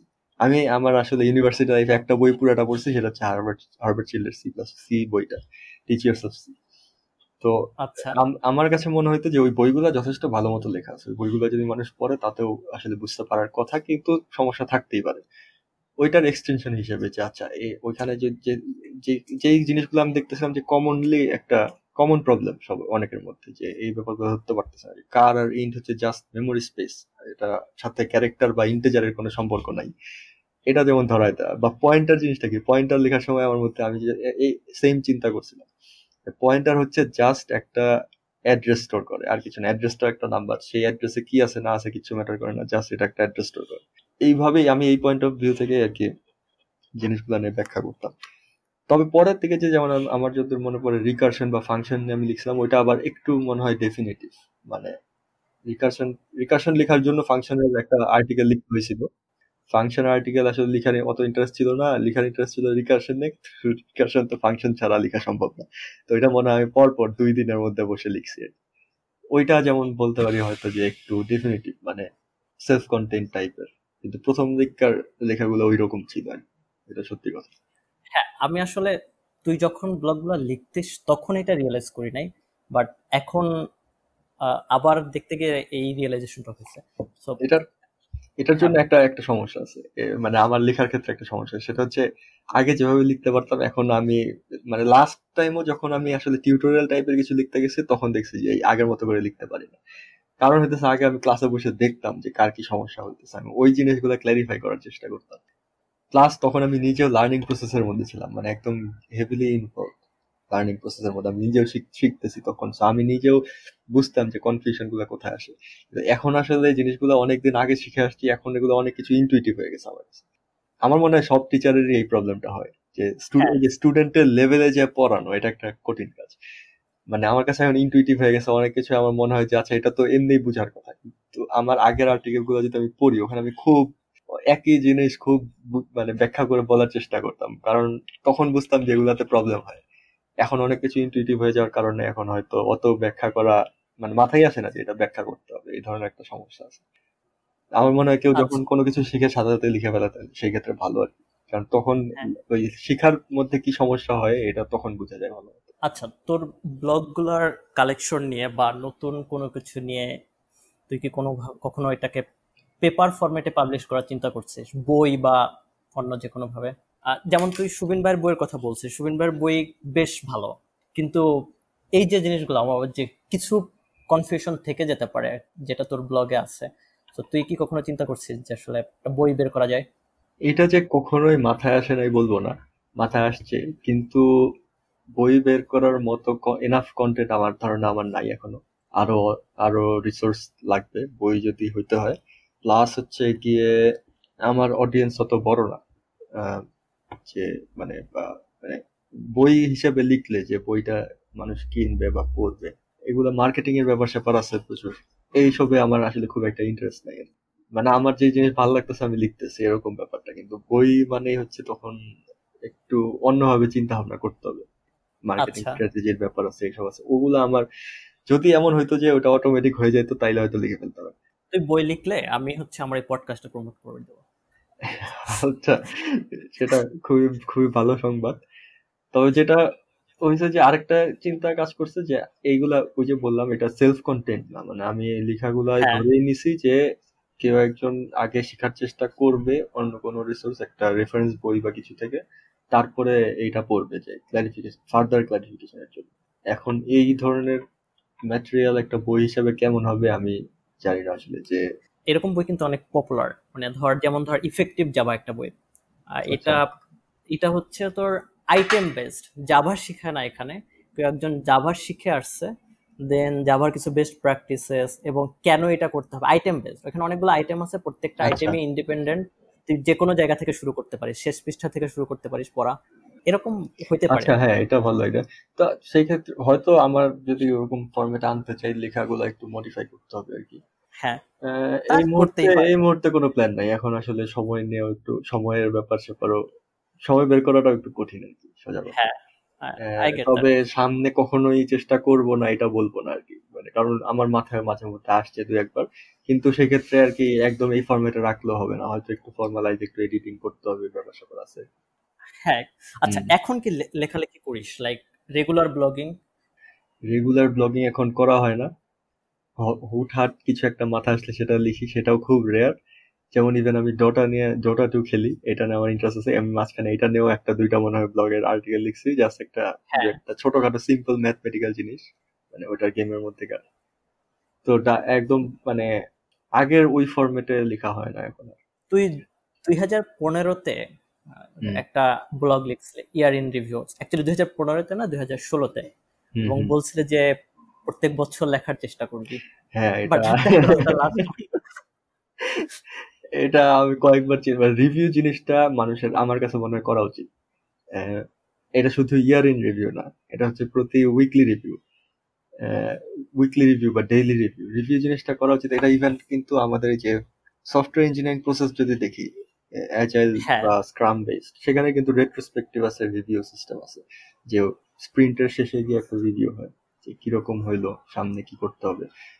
এটা হচ্ছে সেরকম নিজের লাইফও থাকা উচিত যে আচ্ছা আমি রিভিউ করব, করে দেখব যে কোথায় চেঞ্জ করা যায়, কোথায় একটু অপটিমাইজ করা যায়, কোন জিনিসগুলো ঠিক মতো হয়েছে কোন জিনিসগুলো ঠিক মতো হয় নাই। এটা যে এখন করা উচিত, কিন্তু খুব যে করা হয়, সেটা বলব না। মাঝে মধ্যে চেষ্টা করি, একটু চিন্তা করি বসে যে আচ্ছা ঠিক আছে, কি অবস্থায় আছি এখন? ক্যারিয়ার বা সবকিছু, পড়ালেখা সব মিলায়।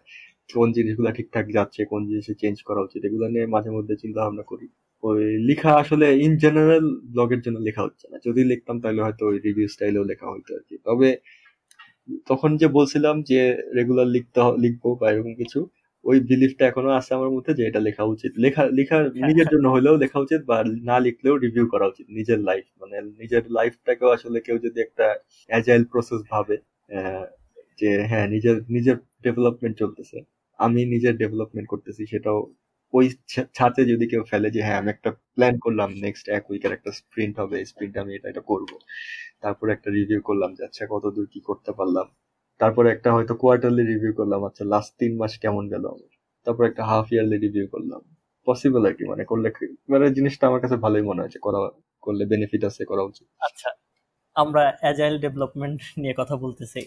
এই জিনিসগুলো তো তুই জবে আসার পরে প্রথম ডিসকভার করছিস রাইট নাকি আগে থেকে? আমার মনে নাই। যদি মানে প্র্যাকটিস প্রথম মানে প্র্যাকটিক্যাল বা প্র্যাকটিস করা হয়েছে জবে কিন্তু আমার সম্ভবত ফাইনালের দিকে আমি হালকা পাতলা এগুলা একটু মানে ব্লগ পড়তাম আর্টিকেল পড়তাম এগুলো। আমার এইসব ইন্টারেস্ট ছিল আর কি মানে আমি প্রচুর এদিক সেদিকে প্রচুর ব্লগ বই পড়া হয়তো কম কিন্তু ব্লগ বা আর্টিকেল এসব পড়তাম অনেক। তো ওইসব জায়গা থেকে আমার ধারণা আমি আগেই জানতাম জিনিসগুলো সম্পর্কে কিন্তু যদি বলি রিয়েল প্র্যাকটিস ওটা তো জবে যাওয়ার পরে এটা তো ইউনিভার্সিটিতে করা হয় না তোর ফার্স্ট জব তো ছিল আইপেতে রাইট হ্যাঁ ফার্স্ট জব আইপেতে বাংলাদেশে একটাই জব একটাই আইপেতে আচ্ছা ধর এখানকার এক্সপিরিয়েন্স নিয়ে যদি একটু কথা বলি আমরা একটু আগে আমরা হচ্ছে প্রবলেম সলভিং কম্পিটিটিভ প্রোগ্রামিং নিয়ে কথা বললাম।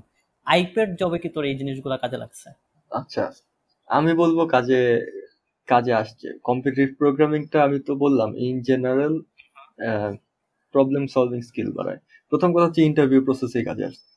মানে আমাদের দেশে যে ভালো কোম্পানিগুলো যখন রিক্রুটমেন্ট করে আচ্ছা তুই কি এনওসিস এ ছিলি? হ্যাঁ কিছুদিন। আচ্ছা, আমিও তো এনওসিস এ ইয়ে করছিলাম আর কি ইন্টারভিউ দিছিলাম প্লাস অফারও পাইছিলাম আমি এনওসিস এ।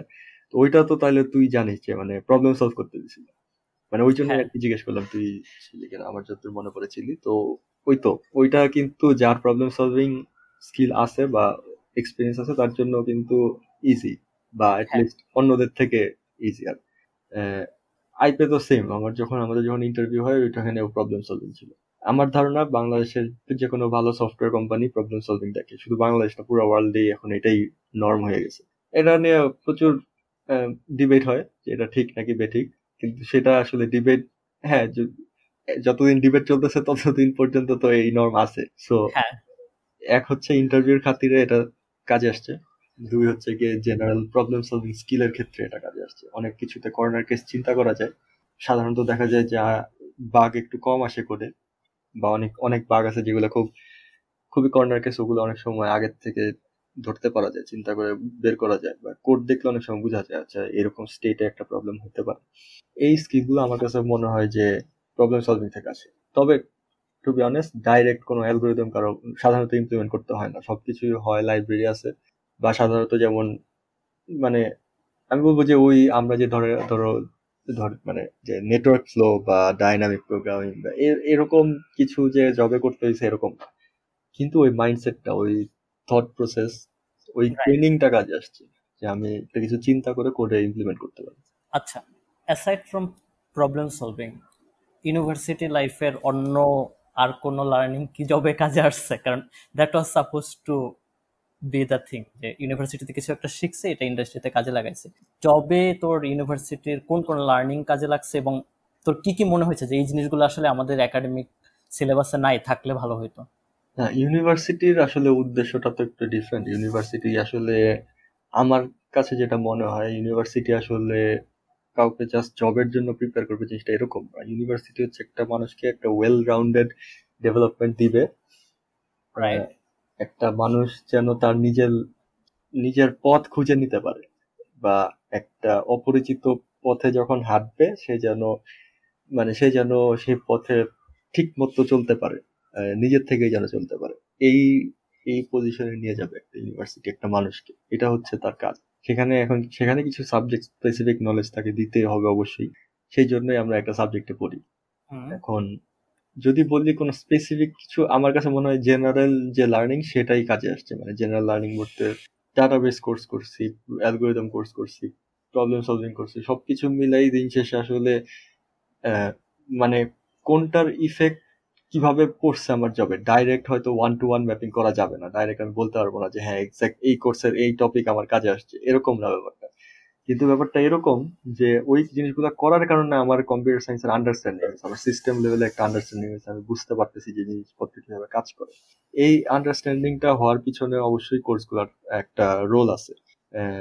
এই কারণে যেটা হয়েছে যে যখন বিভিন্ন কোর্স করতেছি, হয়তো যেমন কথা কথা কম্পিউটার গ্রাফিক্স আমি কম্পিউটার গ্রাফিক্সে হয়তো কোনো কাজ করিনি। কিন্তু ওই কম্পিউটার গ্রাফিক্স কোর্সটা যদি আমি করি, ওইখানে কিছু হয়তো প্যারাডাইম আসবে, কিছু কনসেপ্ট আসবে। যেগুলা আমার মধ্যে থেকে যাবে আর কি। যেই জিনিসগুলো আমাকে অন্য কোনো সেক্টর হয়তো চিন্তা করতে চিন্তা করতে মানে সাহায্য করবে। তো ওই সেন্সে আমি বলব যে ইউনিভার্সিটি হয়তো মানে আমি আসলে ডিরেক্ট কম্পারিজন করতে পারব না যে এক্স্যাক্ট এটা কাজে আসছে এটা কাজে আসে না এরকম কম্পারিজন আমি জানি না করতে পারব না। এটা হয়তো একটা রিসার্চ প্রজেক্ট হইতে পারে। হ্যাঁ, আচ্ছা এটা ভালো হইতো। এটার ক্ষেত্রে আমি বলব যে আমার কাছে মনে হয়েছে আমাদের সিলেবাস যথেষ্ট ভালো। সিলেবাস খুবই রিগোরাস সিলেবাস আমি, কারণ আমি তো আসলে এখন, এটা আসলে হায়ার স্টাডির বেসড কথাবার্তা আর কি। মানে একাডেমিয়া বেসড কথাবার্তা হবে। তো ওইটা যদি আমরা একাডেমিয়ার টপিক আসি, তখন না হয় বলব। আচ্ছা হ্যাঁ। আমি এটা বলার কারণ হচ্ছে, গত এপিসোডে সাফাত ভাইয়ের সাথে যখন কথা বলতেছিলাম, যে আমাদের শুরুতে মনে হয় যে আমরা যা পড়তেছি, তার কোনো অ্যাপ্লিকেশন নাই তারপরে পড়ার সময়ও আসলে ঠিক অ্যাপ্লিকেশনটা আমরা বুঝতে পারি না। বাট ধর, আমিও এতদিন ধরে জব করার পরে এবং ভাইয়ের সাথে কথা বলতেছিলাম, ভাইয়াও বলছে, এখন আসলে একটা ক্লিয়ার পিকচার পাওয়া যায় যে আসলে আমাদের, আমরা সিস্টেম প্রোগ্রামিং পড়ছিলাম, আমরা ডাটাবেস কোর্স পড়ছি, আমরা অ্যালগোরিদম ডাটা স্ট্রাকচার তো সবসময় বোঝাই যায়, কিন্তু অন্যান্য সব কম্পিউটার সায়েন্সের অন্যান্য বিষয়গুলোর আসলে কেন লাগে? আমি নতুন একটা সিস্টেম ডিজাইন করতে গেলে আমি একটা, আমার কেন এই ডিস্ট্রিবিউটেড সিস্টেমের নলেজটা কেন লাগে? এই জিনিসগুলা অনেক অ্যাবস্ট্রাক্ট থাকে। মানে ইউনিভার্সিটি লাইফে অনেক অ্যাবস্ট্রাক্ট থাকে এবং জবের শুরুতে অনেক অ্যাবস্ট্রাক্ট থাকে। সময় গেলে বোঝা যায় তোর এটা আসলে বুঝতে সময় লাগছিল কিনা? আমার প্রথমেই যেমন আমি যদি বলি একটা ভালো পয়েন্টটা ভালো আর কি। আমিও এটাতে এগ্রি করি। আমার কাছে মনে হয় যে দিন শেষে সবকিছু আসলে কানেক্টেড মানে যখন একটু একটা হাই লেভেল পার্সপেক্টিভে যাব আমরা তখন সবকিছুই কানেক্ট যেমন ডিস্ট্রিবিউটর কেউ যদি বলে আমার ডিস্ট্রিবিউটর সিস্টেম ভালো লাগে নেটওয়ার্কিং ভালো লাগে না। কিন্তু ডিস্ট্রিবিউটর সিস্টেম আর নেটওয়ার্কিং খুবই কানেক্টেড জিনিস ঠিক আছে? এটা আমি যেমন এখন হায়ার স্টাডিজে এসে বুঝতেছি যে এই দুইটা জিনিস নিয়ে সেম রিসার্চ গ্রুপ কাজ করে এরকম আর কি ব্যাপারটা অনেকটা। কারণ খুবই ইন্টার রিলেটেড জিনিস এরকম মানে অনেক কিছুই আবার যেমন সিস্টেম প্রোগ্রামিং ডাটাবেস এগুলো খুবই কানেক্টেড জিনিসপত্র। এখন কেউ যদি বলে আমার ডাটাবেস ভালো লাগে সিস্টেম প্রোগ্রামিং ভালো লাগে না। এখন হ্যাঁ কে কতখানি, কোন জিনিস নিয়ে কতখানি ডেপথে কাজ করবে সেটার ব্যাপার আছে। কিন্তু একটা, এখন অনেক কিছু বুঝি যে সবকিছুই আসলে কানেক্টেড কোনো কিছু আইসোলেটেড না। পড়ার সময় কোর্সে ম্যাটেরিয়াল হিসেবে একটা জিনিস আলাদা আলাদা করে পড়ানো হয়, কিন্তু কেউ যখন একটু সিনিয়র লেভেলে যে চিন্তা করবে, তখন তার হোলিস্টিক জিনিসটা নিয়ে চিন্তা করতে হবে। কেউ যখন সিটিও হয়, তখন তার সবকিছুই চিন্তা করতে হয় যে নেটওয়ার্ক নেটওয়ার্ক কীভাবে পারফর্ম করতেছে ডাটাবেস কোয়েরি কীরকম কাজ করতেছে, আবার আমার সফটওয়্যারের কোয়ালিটি কোড কোয়ালিটি কেমন, সেটাও মানে অ্যালগোরিদমের পারফরমেন্স কেমন, সেটাও চিন্তা করতে হচ্ছে তার তো ওভারঅল আন্ডারস্ট্যান্ডিংটা লাগবে। ওই বেসিকটা কিন্তু ইউনিভার্সিটির কোর্স ওয়ার্কের মধ্যেই আছে। সো ওই জিনিসটা আমাদের উপেক্ষা করা উচিত না আসলে। মানে হ্যাঁ ওই বয়সে, ওই সময়ে মনে হয় যে কেন পড়তেছি এগুলা? অনেক কিছুই ভালো লাগে না ইন্টারেস্ট পাই না, স্বাভাবিক, তখন মনে হয়।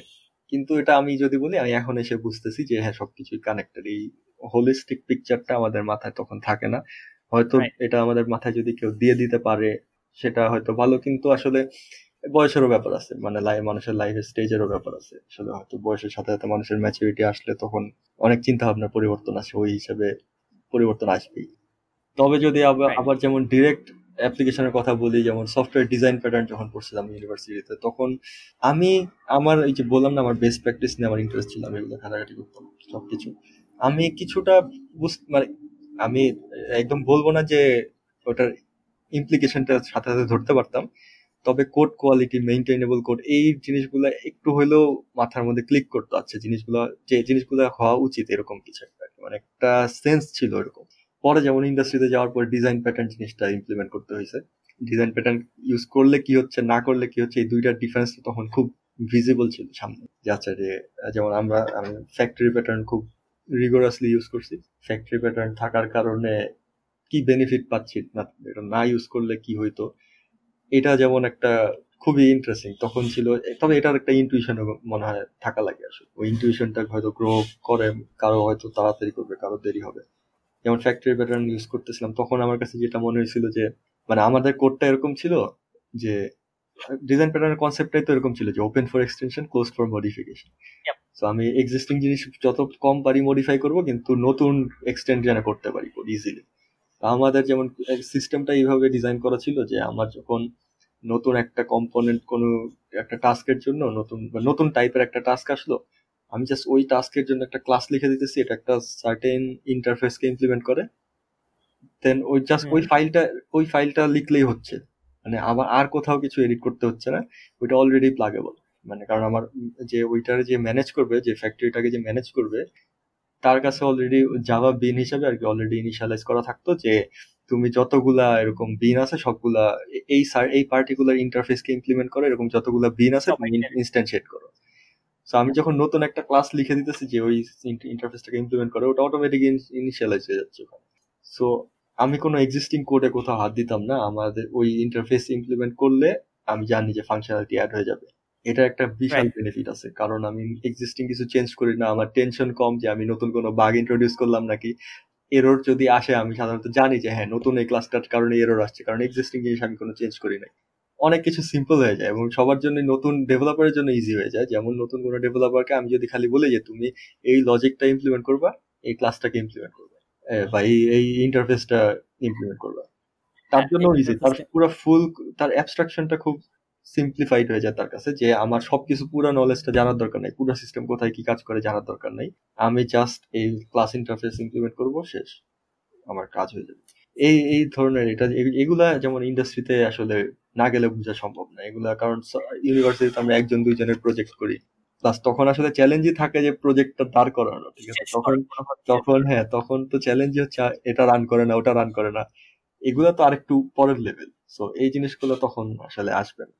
তো এটা এই হ্যাঁ। এইরকম আর কি মানে বের হওয়ার পর যেমন অনেক কিছু বুঝতে পারি যে আচ্ছা ভালো জিনিস এগুলার দরকার ছিল ইন্টারেস্টিং ব্যাপার হচ্ছে তুই যেই ডিজাইন প্যাটার্নের কথা বললি আমি কারেন্টলি একটা সিস্টেম ডিজাইন করতেছি অনেকটা সিমিলার সো আমার হচ্ছে কিছু কনফিগারেশনের সাথে আমি যদি একটা বিন ডিফাইন করি তাহলে আমার অ্যাপ্লিকেশনের নতুন একটা ফাংশন অ্যাড হয়ে যাবে এবং আচ্ছা। জিনিসটা যে কত শান্তির যে পুরা সিস্টেমটা একবার রিগ্রেশন দেওয়া হয়ে গেলে একবার টেস্ট হয়ে গেলে আমার জাস্ট হচ্ছে একটা স্প্রিং বিন ডিফাইন করতে হবে কোনোভাবে।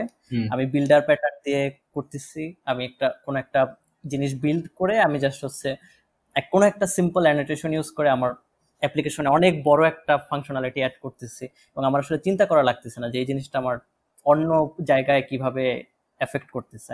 এই জিনিসগুলা আমরা এখন বুঝতেছি এবং এটা আসলে ইউনিভার্সিটি লাইফে বোঝানো সম্ভব না। কিন্তু আরও কিছু কি মানে আমাদের আমরা যতটুকু শিখছি এটা কি আসলে ডিফারেন্টলি কিছু করা যেত যেটা হচ্ছে আমরা কিছুটা আইডিয়া পাইতাম আমরা আমাদের পড়াশোনার সময় যেমন ডিজাইন প্যাটার্নের সময় যে আসলে এটার ইম্প্যাক্টটা এরকম। আচ্ছা তার আগে বলি যে যেমন ডিজাইন প্যাটার্ন জিনিসটা যতখানি আসলে বেনিফিট দেয় এই বেনিফিটটা আসলে বোঝা যায় একটা লার্জ স্কেল প্রজেক্টে যখন কোড বেস বড় যখন হয়তো অনেকগুলো মানুষ কাজ করে প্লাস কোড অনেক বড়। ইউনিভার্সিটির ক্ষেত্রে যেটা হয় কোড বেস অনেক ছোট। ছোট কোড বেসে বা ছোট প্রবলেম সলভ করার জন্য ডিজাইন প্যাটার্ন ইন্ট্রোডিউস করলে এটা আরও ওভারহেড নিয়ে আসে। মানে হ্যাঁ। অবশ্যই যে কোনো সিস্টেমে কিছু একটা সিস্টেম মানে কোনো একটা রুলস বা রেগুলেশন অ্যাড করতে গেলেই একটা ওভারহেড আসবে। এখন ছোট প্রজেক্টের ক্ষেত্রে দেখা যায় ওভারহেডটার কারণে কোড আরও কমপ্লিকেটেড হয়ে যাচ্ছে। মানে যে হ্যাঁ, আমরা তো এটাই করছিলাম আমাদের প্রজেক্টে হ্যাঁ যে জিনিসটার উদ্দেশ্য ছিল কোড সিম্পলিফাই করা ওইটা আনার কারণে আরও কোড কমপ্লিকেটেড হয়ে গেল। যেমন কিছু কনসেপ্ট আছে যে ডুপ্লিকেশন রিমুভ করার জন্য ফাংশন লেখা উচিত। কিন্তু এটা নিয়ে কিছু কথাবার্তা আছে যে ডুপ্লিকেশন এখন কি যদি জাস্ট একবার ডুপ্লিকেশন হয় মানে একই কোড দুই জায়গায় আছে তাহলে কি ফাংশন লেখা শুরু করব? নাকি আরও বেশি হইলে ফাংশন লেখা শুরু করব? কতগুলা ডুপ্লিকেশন হইলে ফাংশন লিখব? তো এটা নিয়ে যেমন কথা বলা আছে যে দুইবার হইলে ফাংশন লেখার দরকার নেই। যদি তিনবার ডুপ্লিকেট হয় তখন থেকে ফাংশন লেখা শুরু করো। তিনবার ডুপ্লিকেট হয়েছে মানেই হচ্ছে কি, ওটা আরও ডুপ্লিকেট হইতে থাকবে। দুইবার ডুপ্লিকেট হয়েছে ওখানে বলা যাবে না যে এটা আরও ডুপ্লিকেট হবে। যদি আর ডুপ্লিকেট না হয় তাহলে হয়তো দরকার নেই। কারণ অনেক সময় অ্যাবস্ট্রাকশন অ্যাড করলেও কমপ্লিকেশন বেড়ে যায় আর কি। মানে দেখা যায় যে ওইটা কনফিগারেবল করার জন্য প্যারামিটার অ্যাড করতে হয়, তখন নতুন ফাংশনালিটি অ্যাড করলে প্যারামিটারও বাড়তে থাকে ফাংশনের সিগনেচার বড় হয়ে যেতে পারে। এইসব ঝামেলা আছে আর কি। এখন এই এই ব্যাপারগুলো আসলে খুবই এভিডেন্ট বা অবভিয়াস হয় যখন মানুষ অনেক কোড করবে বা বড় প্রজেক্ট করবে তখন। ইউনিভার্সিটিতে যেটা হইতে পারে যে আসলে এটা আসলে শুধু ইউনিভার্সিটি সাইড বলব না স্টুডেন্টদেরও রেসপন্সিবিলিটির ব্যাপার আছে। কারণ আমরা আমরা হচ্ছে খুব অনেক ইফোর্ট দেওয়া সারা সেমিস্টার ধরে প্রজেক্ট করতাম এমন হতো না। আমরাও দেখা যায় প্রজেক্ট করতে তো এটা আসলে একদম ইউনিভার্সিটির কথা বললেও হবে না। তো ওই আমরা যদি একদম শুরু থেকে টাইম নিয়ে প্রজেক্ট করি কোড বেস বড় করি বেশি ফিচার অ্যাড করি তখন আমরা বেনিফিটগুলো হয়তো বুঝতে পারব। তো ওইভাবে হয়তো আমাদের কাজ করা উচিত আর কি। যে স্টুডেন্টদের যেন ওই মানসিকতাটা আসে যে হ্যাঁ এইটার বেনিফিট বা অ্যাটলিস্ট এটা তাদের কাছে ক্লিয়ার করা উচিত যে এটার বেনিফিটটা তুমি বুঝতে পারবে তখনই যখন তুমি বড় বেসে কাজ করবে। মানে এই ধরনের ডিজাইন প্যাটার্নের ক্ষেত্রে এইসব এইসব জিনিস। এখন ছোট বেসে কাউকে বোঝানোর চেষ্টা করলে তার স্টুডেন্টদের এই আনকম মানে you have to be comfortable with being uncomfortable আর কি। যে হ্যাঁ আমার এই জিনিসটা আমি এখন পুরোপুরি ক্লিয়ার না স্টিল আমি জিনিসটার আইডিয়াটা রাখি এটা পরে এক সময় আমার কাজে আসবে। এই মাইন্ডসেটটা স্টুডেন্টদের থাকা উচিত এবং টিচারদের এটা এইভাবে বোঝানো উচিত যে তুমি বিশ্বাস করো যে এটা পরবর্তীতে কাজে আসবে তুমি এটা বিশ্বাস করে জাস্ট শিখে যাও আর কি। সো আমার মনে হয় ওইভাবে শিখাইতে পারে আর কি। আমি তোর সাথে অ্যাগ্রি করি, কিন্তু আমার মনে হচ্ছে যে আমরা লার্জ স্কেল অনেক মানুষ মিলে কোনো একটা প্রজেক্ট এটা ইউনিভার্সিটির রেসপন্সিবিলিটি বলতেছি না বাট আমার মনে হচ্ছে আমি ইন্ডাস্ট্রিতে জয়েন করার আগে যে আমার এরকম কোনো এক্সপিরিয়েন্স থাকতো যে একটা প্রজেক্ট করতেছি যেখানে অ্যাটলিস্ট পাঁচ ছয়জন মানুষের কন্ট্রিবিউশন আছে এবং এই পাঁচ ছয়জন মানুষের কন্ট্রিবিউশনের কীভাবে কোড মেনটেন করতে হয়, কীভাবে এই জিনিসগুলা অ্যাপ্লাই করতে হয় যে আমি আমি এমন একটা কোড লিখব, সেটা শুধুমাত্র কাজই করবে না, সেই কোডটা আরেকজন পড়ে, বুঝে, ওইটার উপরে সে আবার আরও কিছু ফিচার অ্যাড করবে যে আমি কোডটা লিখতেছি শুধুমাত্র কম্পিউটারের জন্য না, অন্য আরেকটা মানুষের জন্য, তারও আসলে বুঝতে হবে, আমি কি বলতে চাচ্ছি এই জিনিসগুলো যদি। থাকতো এটা যেমন কোড লিখতে হয় আসলে অন্য মানুষের জন্য কোড কম্পিউটারের জন্য লিখতে হয় না। এটা একটা ইঞ্জিনিয়ারিং এর একটা কনসেপ্ট কারণ এটাই আসলে দেখা যায় যে বটল লেখ হয়ে যায় বড় প্রজেক্টের ক্ষেত্রে। যে অন্য মানুষ বুঝতে পারতেছে না ফিচার রিলিজ করতে দেরি হচ্ছে বা অন্যান্য সমস্যার দিন শেষে ফিনান্সিয়াল একটা প্রেশার চলে আসবে ওটার থেকে। সো কোড যেন কোড আসলে লেখা উচিত অন্য মানুষের জন্য, এটা একটা ইন্টারেস্টিং পয়েন্ট এখন ইউনিভার্সিটির ক্ষেত্রে যেটা হয়, আমাদের দেশে আসলে এই কালচারটা নাই। বাইরের দেশগুলোতে যেটা হয় যে স্টুডেন্টরা ইন্টার্ন প্রচুর ইন্টার্নশিপ করে।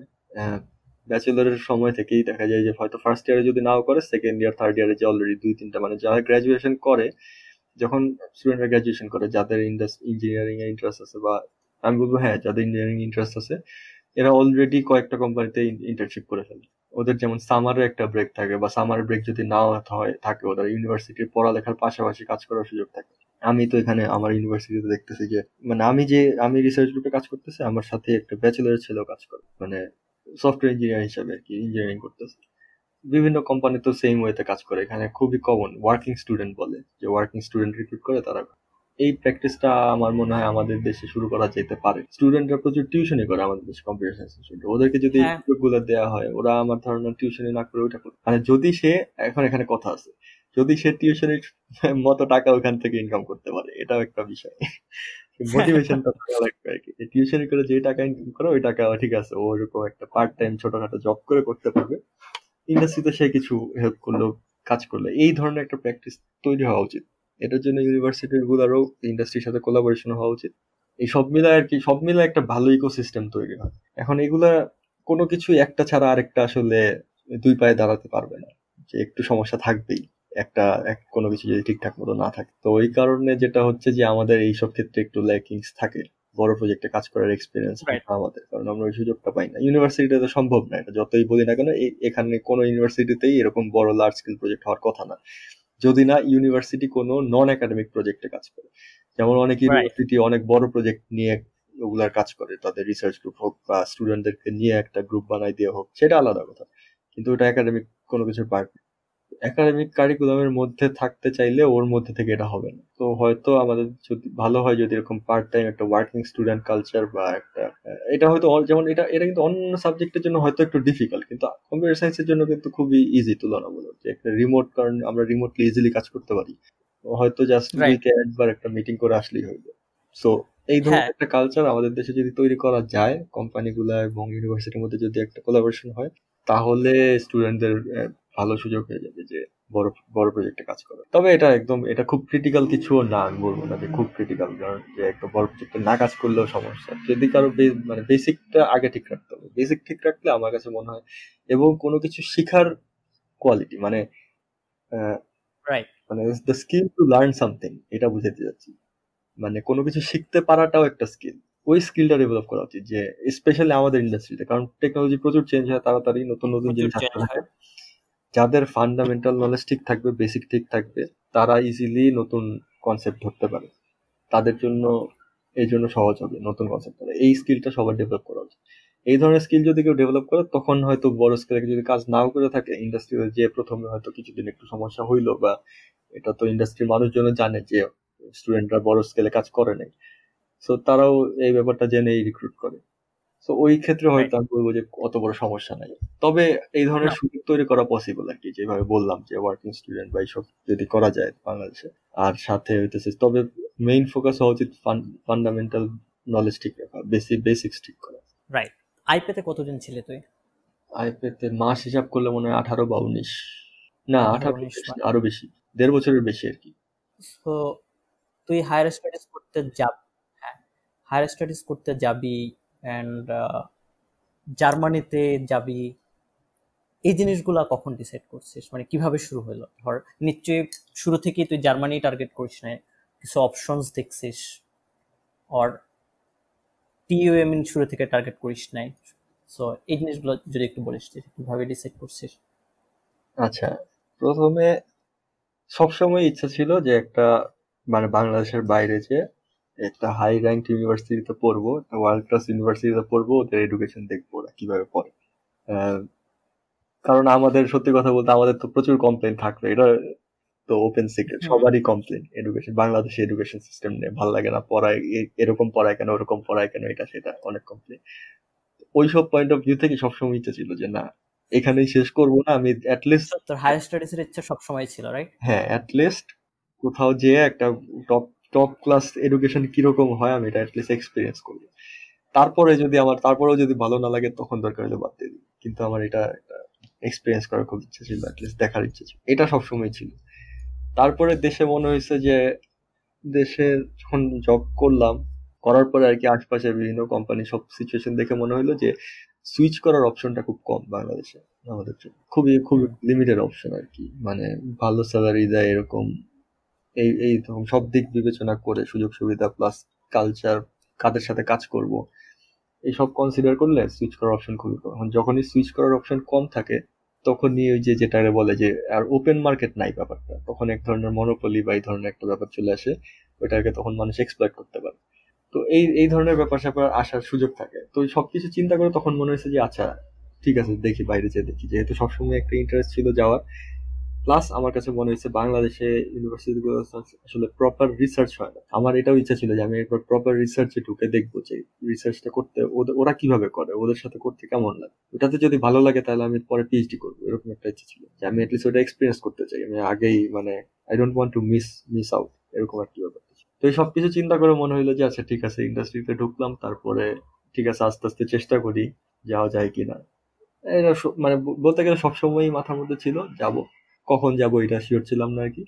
ইন্ডাস্ট্রিতে ঢোকা, আমার এটাও ইচ্ছা ছিল যে কিছুদিন অ্যাটলিস্ট এক্সপিরিয়েন্স করি, একটা ইন্ডাস্ট্রি সম্পর্কে আইডিয়া হোক, কীভাবে কাজ করে ইন্ডাস্ট্রিতে এই জিনিসগুলো জানার ইচ্ছা ছিল।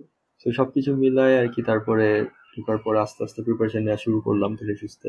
প্রথমে জানতাম না আসলে কোন দেশে যাব। অপশনে ছিল অস্ট্রেলিয়া ছিল ইউএস ছিল জার্মানিও ছিল ইউরোপের কানাডা ছিল। পরে পরে যেটা হয়েছে, আমার আসলে ইচ্ছা মেইন ইচ্ছা ছিল যে আমি আগে মাস্টার্সে যাব। মানে পিএইচডি একটা বড় ডেডিকেশন তো পিএইচডির জন্য কমিট করার আগে আমি দেখতে চাচ্ছিলাম যে আমার কি জিনিসটা স্যুট করে নাকি, আমার কি ভালো লাগে নাকি। মাস্টার্স করে দেখি আগে কি অবস্থা। মাস্টার্স থিসিসটা করলে তখন প্রপার রিসার্চ এনভায়রনমেন্টে যেয়ে দেখি কেমন লাগে। তারপরে ডিসাইড করব যে পিএইচডি করব না। এখন যখনই চিন্তা করলাম যে আগে মাস্টার্স করব, তখনই আসলে ইউএসএ অনেকটা বাদ দিতে হয়েছে। কারণ ইউএসএ তে মাস্টার্স কোনো ফান্ডিং নেই। মানে অলমোস্ট নাই বললেই চলে আর কি সব পিএইচডি তেই যায় সব রাইট তো এই জন্য তখন ইউএসএ বাদ তখন চিন্তা করলাম হচ্ছে কানাডা জার্মানি অস্ট্রেলিয়া এগুলো থেকে দেখব। এরপরে যেটা হইল যে মানে আমার ইচ্ছা ছিল যে একটা টপ মানে আমার কাছে মনে হইতো যে আমি যদি মাঝখানে একটা ভালো ইউনিভার্সিটিতে যাই সেইটাকে একটা স্টেপিং স্টোন হিসেবে চিন্তা করে আমি পিএইচডিতে আরেকটু ভালো জায়গায় যাওয়ার চেষ্টা করব। মানে আমার কাছে মনে হইতো যে আমার যে ব্যাচেলরের যে প্রোফাইল এই প্রোফাইলটাতে আমি যে ধরনের পিএইচডিতে ঢুকতে পারব আমি যদি মাঝে একটা মাস্টার্স করি কিছু পাবলিকেশন করার চেষ্টা করি তাহলে সেইটা দিয়ে আরও ভালো কোথাও যেতে পারব। এই কারণে আমি সরাসরি পিএইচডিতে যাই না এটা আরেকটা কারণ ছিল। আচ্ছা। তো এই দুইটা জিনিস চিন্তা করে তারপরে বিভিন্ন জায়গায় অ্যাপ্লাই করা শুরু করলাম কানাডা প্লাস জার্মানি অস্ট্রেলিয়াতে অ্যাপ্লাই করি নাই কারণ অস্ট্রেলিয়াতে সেম প্রবলেম ছিল যে মাস্টার্স হচ্ছে রিসার্চ বেসড মাস্টার্স যেটা ওইটাতে ফান্ডিং দেয় শুধু। তো ওইটা হলো অলমোস্ট বলতে গেলে পিএইচডির মতো মানে ফুল রিসার্চ ওখানে কোনো কোর্স হয় তো এগুলো চিন্তা করে তখন আমার যতদূর জানি আর কি ভুল হইতে পারে আমার জানার মধ্যে তো এগুলো চিন্তা করে তখন চিন্তা করলাম আচ্ছা ঠিক আছে ইউরোপ আর আমেরিকা। ইউরোপের মধ্যে জার্মানি একটা ভালো অপশন ছিল। ভালো ভালো ইউনিভার্সিটি আছে লাইফস্টাইল ভালো সবকিছু মিলে। তো তখন তবে হ্যাঁ ল্যাঙ্গুয়েজ ব্যারিয়ার এটা একটা ইস্যু এটা নিয়ে না হয় পরে কথা বলতেছি। হ্যাঁ। এটা একটা কনসার্ন ছিল এই জন্য সবসময় মনে হচ্ছে আচ্ছা ঠিক আছে কানাডায় যাওয়ার চেষ্টা করি কানাডায় যাওয়ার চেষ্টা করি। মানে মাথার মধ্যে ছিল এরকম। পরে যেটা হলো যে টুম থেকে যখন অ্যাডমিশন অফার পাই এটা আর কি আমার মানে আমার যে যেসব অফার ছিল তার মধ্যে হায়েস্ট র্যাঙ্ক ইউনিভার্সিটি এবং এটা আসলে মানে ওয়ার্ল্ড র্যাঙ্কিং এখন মনে হয় পঁয়ত্রিশ বা তিরিশ থেকে চল্লিশের মধ্যে থাকে পুরো ওয়ার্ল্ডে আর কি নট ইন আ কান্ট্রি তো এই. ধরনের র্যাঙ্কের একটা ইউনিভার্সিটি থেকে অফার পাওয়ার পরে তারপরে আর কি আর কিছু চিন্তা করি না যে না আমি এখানেই যাব। এটা যখন অফার পাইলাম তখন হচ্ছে ফোকাস যাচ্ছে এখানেই যাচ্ছে আর কোনো অপশন নেই আর কোথাও যাচ্ছি না। এখানে যাই তারপরে বাকিটা দেখব আগে। এরকম একটা ইউনিভার্সিটি থেকে আমি যেখানে অ্যাডমিশন পাইছি এখানে এখানেই যাব। ওইভাবেই আর কি টুমে আসা। মানে আচ্ছা। যারা কেউ যদি না জানে টেকনিক্যাল ইউনিভার্সিটি অফ মিউনিক আচ্ছা এখানকার অ্যাপ্লিকেশন প্রসেসটা নিয়ে একটু বল। ধর কি ধরনের প্রিপারেশন লাগে কি ধরনের এক্সাম দিতে হয় এটার আগে? আইএলস জিআরই দিতে হয় কিনা? সাধারণত- ইউরোপের ইউনিভার্সিটি গুলো নিয়ে একটু বল। এটা খুবই ভ্যারি করে এক এক ইউনিভার্সিটি এক এক রকম। তবে বেসিক ব্যাপারটা বল। আচ্ছা বেসিক জিনিসগুলো ইউএস এর মতোই। টুম বলতে গেলে পুরোপুরি ইউএস এর মতোই। জিআরই লাগবে। কম্পিউটার সায়েন্সের জন্য অ্যাটলিস্ট অন্য সাবজেক্টের জন্য জানি না। এগুলো ভ্যারি করে। কম্পিউটার সায়েন্সে জিআরই লাগে, বাংলাদেশের জন্য। আর হচ্ছে গিয়ে ল্যাঙ্গুয়েজ মানে ইংলিশ ল্যাঙ্গুয়েজ টেস্ট লাগবে আইএলটিএস বা টোফেল এগুলোতে মিনিমাম রিকোয়ারমেন্ট আমার এক্সাক্ট খেয়াল নেই। আইএলটিএসে হয়তো সাত লাগে। আর জিআরইতে শুধু আচ্ছা। কোয়ান্ট দেখে এখন পর্যন্ত তবে এই রিকোয়ারমেন্টগুলো চেঞ্জ হয়। এগুলো এক এক বছর বছর চেঞ্জ হয় মানুষের মানে ওরা এগুলো অ্যানালাইজ করে যে কোন দেশের স্টুডেন্টরা কেমন পারফর্ম করতেছে কি অবস্থায় আছে ওগুলোর উপর বেস করে ওরা রিকোয়ারমেন্ট অ্যাডজাস্ট করে। যেমন জিআরই আচ্ছা রিকোয়ারমেন্ট এক এক দেশের জন্য এক এক রকম। হ্যাঁ এক এক বিষয়ের জন্য এক এক রকম না শুধু মানে যেমন কম্পিউটার সায়েন্সের জন্যই হয়তো বা চেঞ্জ হতে পারে। যেমন আমি যে সেমিস্টার আসলাম তখন জিআরইতে ওরা রাইটিং এ ওই যে অ্যানালিটিক্যাল রাইটিং এ থ্রি পয়েন্ট ফাইভ চাইলো। কিন্তু তার আগের সেমিস্টারেই ছিল থ্রি বা তার দুই সেমিস্টার আগে ছিল থ্রি তো এরকম রিকোয়ারমেন্ট চেঞ্জ হয়। আবার যেমন আমাদের হচ্ছে গিয়ে ইয়ে চায় না কি বলে জিয়ারির ইংলিশ ভার্বাল পার্টটা দেখে না, শুধুমাত্র কোয়ান্টিটেটিভ পার্টটা দেখে। কোয়ান্টিটেটিভে ওয়ান ফিফটি সেভেন ছিল রিকোয়ারমেন্ট আমি জানি। তো এরকম বেসিক রিকোয়ারমেন্ট সেম এই জিআরই লাগবে আইএস লাগবে। টুমে একটা জিনিস হচ্ছে রেকমেন্ডেশনটা লাগে না। সো স্যারদের পিছিয়ে দৌড়ানোর দরকার নেই। যদিও দৌড়াইতে হয়েছে কারণ আরও অন্যান্য জায়গায় অ্যাপ্লাই করছে, সেখানে লাগছে। তো এই বেসিক সবখানে যেগুলো লাগে, ওরকমই দেবে ওই ডকুমেন্ট গুলাই রেডি করতে হবে। তারপরে আর কি ইউনিভার্সিটির ওয়েবসাইটে যেয়ে রিকোয়ারমেন্ট দেখে দেখে যে কোথায় এক্স্যাক্টলি কি কি চাচ্ছে, ওই অনুযায়ী ডকুমেন্ট পাঠাবে। খুব একটা এক্সেপশনাল কিছু না আর কি। ওই কমন কমন জিনিসপত্র ইউএসএ যারা অ্যাপ্লাই করে, ওই ধরনেরই GRE IELTS recommendation letter motivation letter ও তুমি একটা এক্সট্রা জিনিস আছে একটা এসে লিখতে হয় এতে ওদের কিছু টপিক দেওয়া আছে যে এই চারটা পাঁচটা টপিক এর মধ্যে যে কোনো একটা টপিক নিয়ে অ্যাপ্রক্সিমেটলি এক হাজার ওয়ার্ড মানে প্রায় দুই পেজের মতো একটা এসে লিখতে হয় একটু- সাইন্টিফিক স্টাইলে সাইন্টিফিক স্টাইল বলতে ওরা এটাই দেখতে চায় যে সাইন্টিফিক রাইটিংটা কেমন মানে সে সাইটেশন আচ্ছা। দিয়ে সুন্দর করে জিনিস গুছায় একটা লজিক দাঁড় করাইতে পারে কিনা একটা পয়েন্টের মানে পক্ষে বিপক্ষে আর্গুমেন্ট করা এবং সেটার জন্য যথেষ্ট রেফারেন্স দেওয়া যে হ্যাঁ সলিড একটা আর্গুমেন্ট সে দাঁড় করাতে পারে কিনা। সিম্পল টপিক আমার ছিল influence of social network on এরকম কিছু একটা। Influence of social media on on the society এরকম কিছু একটা, অথবা অন হিউম্যান বিহেভিয়ার এরকম কিছু একটা টপিক আমি সিলেক্ট করছিলাম ওটা নিয়ে দুই পেজের একটা মানে পজিটিভ নেগেটিভ একটা কম্পারেটিভ অ্যানালাইসিস ছিল। বিভিন্ন রিসার্চ পেপার টেপার একটু ঘাটাঘাটি করে লিখে দিয়েছিলাম। এটা একটা এটা একটা ইন্টারেস্টিং জিনিস। এবং ইভ্যালুয়েশন টুমে ইভ্যালুয়েশন হয় খুবই অবজেক্টিভলি এই সব প্রোফাইলগুলো দেখে। দেখে প্রোডাক্টের উপর বেস করে একটা মার্কিং করে এবং মার্কসও জানায় দেয় যে একশোর মধ্যে তুমি কত পাইছো। ওখানে বলাই থাকে যে একশোর মধ্যে সত্তর পাইলে অ্যাডমিশন ডিরেক্ট অ্যাডমিশন আর মনে হয় পঞ্চাশ পাইলে মনে হয় একটা ইন্টারভিউতে ডাকে তো ওইখানে আচ্ছা। ওরা জানায় দেয় যে তুমি একশোর মধ্যে কত। মানে জিনিসটা কোনো ব্লারি কিছু না আর কি যেমন অন্যান্য জায়গায় যেমন জাস্ট রিজেক্ট করে দেয় বা কিছু। আচ্ছা এরকম না। জানায় যে হ্যাঁ মানে স্কোরটা দেখাবে তারপর বলবে ওই স্কোরের উপর বেস করে। সিজিপিএ আমার আমার এক্স্যাক্টলি হ্যাঁ সিজিপে কাউন্ট করে সিজিপে অবশ্যই কাউন্ট করে। এটা জার্মানিতে সিজিপে ম্যাটার্স কারণ ইউএসএ তে যেটা হয় যে পিএইচডি তে যায় তো প্রফেসরদের সাথে কথা ওখানে একটা ওই ধরনের একটা ব্যাপার থাকে পুরোপুরি অনেকটা রিসার্চে যাচ্ছে একটা মানুষ। তখন হয়তো সিজিপি এটা অতটা ফোকাস করে না। কিন্তু মাস্টার্সে আসলে স্পেশালি জার্মানিতে এখানে সিজিপি এটা ফোকাস করে। কারণ ওরা আসলে ওই এখানে ওই ব্যাপারটা নাই যে হ্যাঁ প্রফেসরকে ধরবো কনভিন্স করব আমি একটা কাজ করতে যাচ্ছি রিসার্চ গ্রুপে এরকম না ব্যাপারটা।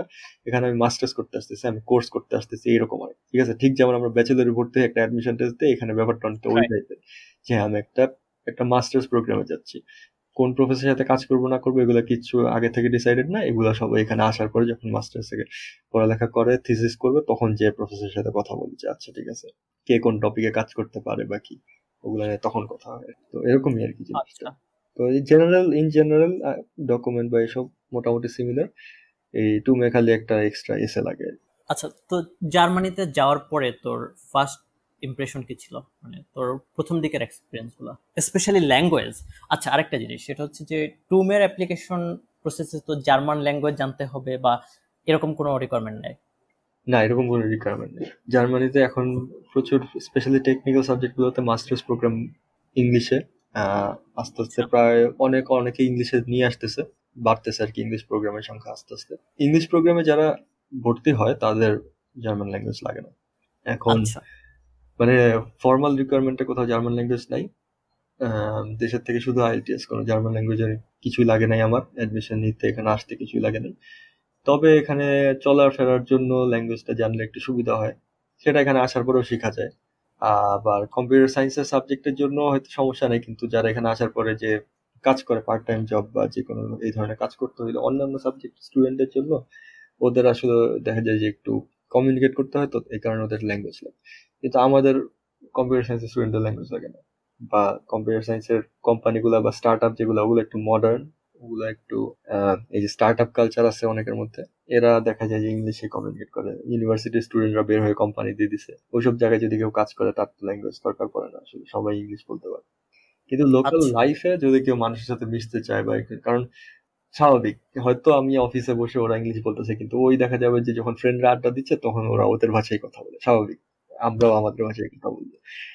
ওইখানে যদি কেউ পার্টিসিপেট করতে চায় তখন হয়তো বা ল্যাঙ্গুয়েজ জানলে ভালো।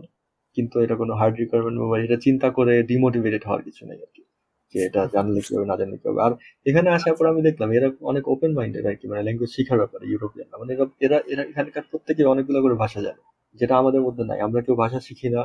ভাষা শেখার প্রতি একটা অনীহা আছে আমাদের মধ্যে। কিন্তু এখানে আমি আসার পর দেখতেছি যে এরা অনেক ভাষা শিখে, এরা খুবই ওপেন এই ব্যাপারটা। ছোট থেকেই ভাষা শিখতে শিখতে বড় হয়। কেউ অনেকে ইটালিয়ান পারে স্প্যানিশ পারে ফ্রেঞ্চ পারে মাল্টিপল ল্যাঙ্গুয়েজ পারে ইংলিশ তো পারেই। এই মাইন্ডসেটটা আছে এদের মধ্যে। আমার মনে হয় যে আর থাকলে আস্তে আস্তে কোর্স টোর্স করতে থাকলে শিখা হয়ে যায় আর কি হালকা পাতলা কথা বলতে থাকলে একটা বেসিক আন্ডারস্ট্যান্ডিং হয়ে যায় আর কি চলা যায়। তুই কি জার্মানি শিখছিস? আমি তো দেশে কিছুটা শিখে আসছিলাম। কিছুটা বলতে খুবই আচ্ছা। বেসিক তো ল্যাঙ্গুয়েজ শেখার একটা ফ্রেমওয়ার্ক আছে। ল্যাঙ্গুয়েজের স্কিল লেভেলকে ভাগ করে। এটার বলে কমন ইউরোপিয়ান ফ্রেমওয়ার্ক হচ্ছে সিইএফআর আর দিয়ে কি আমার খেয়াল নেই। তো ওরা হচ্ছে ল্যাঙ্গুয়েজ স্কিলটাকে ছ হ্যাঁ ছয়টাই ছয় ভাগে ভাগ করে। A one A two B one B two C one C two তো মানে সি টু হচ্ছে একদম এক্সপার্ট আর কি। তো আইএলস এ সাপোজ আট পাইলে সাতের উপরে পাইলে সাড়ে সাত পাইলেই মনে হয় ওটা সি টু ধরা হয় আর কি ইংলিশের জন্য। তো আমি হচ্ছে কি এ ওয়ান পয়েন্ট ওয়ান মানে এ ওয়ান এরও অর্ধেক করে আসছিলাম দেশের থেকে। আচ্ছা। ওইখানে জাস্ট অ্যালফাবেট শিখাইছে কিছু বেসিক ওয়ার্ড শিখা বলতে গেলে যে দিনের নাম কি মাসের মাসের নাম কি? খুবই বেসিক কিছু সেন্টেন্স এই ধরনের আর কি ছিল। ল্যাঙ্গুয়েজ শেখাটা আসলে একটা রিগরাস প্রসেস সময় লাগে। তো ওইটা শিখে আসলাম পরে এখানে আসার পর আস্তে আস্তে যেমন এখন এ এ টু শেষ করছি আর কি। মানে এ ওয়ান শেষ করছি এ টু শেষ করছি এখন হচ্ছে বি ওয়ান শুরু করব। এটা কি কোনো ফর্মাল ট্রেনিং নাকি? হ্যাঁ ক্লাস হয়। মানে ল্যাঙ্গুয়েজ আচ্ছা, আচ্ছা। স্কুল আছে ক্লাস হয়। ওরা ওখানে লেভেল অনুযায়ী যেমন অ্যাসেসমেন্ট টেস্ট হয় যে কে কোন লেভেলের জন্য অ্যাপ্রোপ্রিয়েট লেভেল কোনটা কার জন্য। তো অ্যাসেসমেন্ট টেস্টের উপর বেস করে। যেমন আমার আমি যদি অ্যাসেসমেন্ট টেস্ট আমার যদি মানে বি ওয়ান যদি না আসে তাহলে আমাকে বি ওয়ানে ভর্তি নিবে না। আমার যদি এ টু আসে তখন আমার বলবে এ টুতে ভর্তি হতো আচ্ছা। তো এটা একটা ফর্মাল মানে সিস্টেম আছে এটার মধ্যে। অনলাইনেও শেখা যায় এখন মানুষজন ইউটিউবে প্রচুর ভিডিও আছে কন্টেন্ট আছে ওগুলো দেখেও শিখে। স্কুলে থাকলে সুবিধা হয় আর কি ওরা কমিউনিকেট করা তো একজন একজনের সাথে কথা বলায়। কথা বলাটা খুবই ইম্পর্টেন্ট কথা না বললে ল্যাঙ্গুয়েজ শেখা সম্ভব তুই যতটুকু ল্যাঙ্গুয়েজ জানিস তাতে তোর এমনিতে ডে টু ডে লাইফে কোনো মানে কতটুকু সমস্যা হয়? ধর রেস্টুরেন্ট ক্যাফে আর এমনিতে বাইরে চল কথা বলতে এটা শহরের উপর ডিপেন্ড করে আমাদের এটা বেশ বড় শহর এবং ইন্টারন্যাশনাল সিটি এখানে অনেক মানুষ ইংলিশ বলতে পারে। সো আচ্ছা। ইংলিশ দিয়েই বেশিরভাগ জায়গায় কাজ চলে। স্পেশালি অফিসিয়াল কাজটা যেমন সরকারি অফিসে যদি যাই বিভিন্ন কাজে ভিসা বা এটা সেটা রিলেটেড বা ইউনিভার্সিটি তো সবাই ইংলিশ বলে। মোটামুটি ইংলিশ দিয়েই চলে।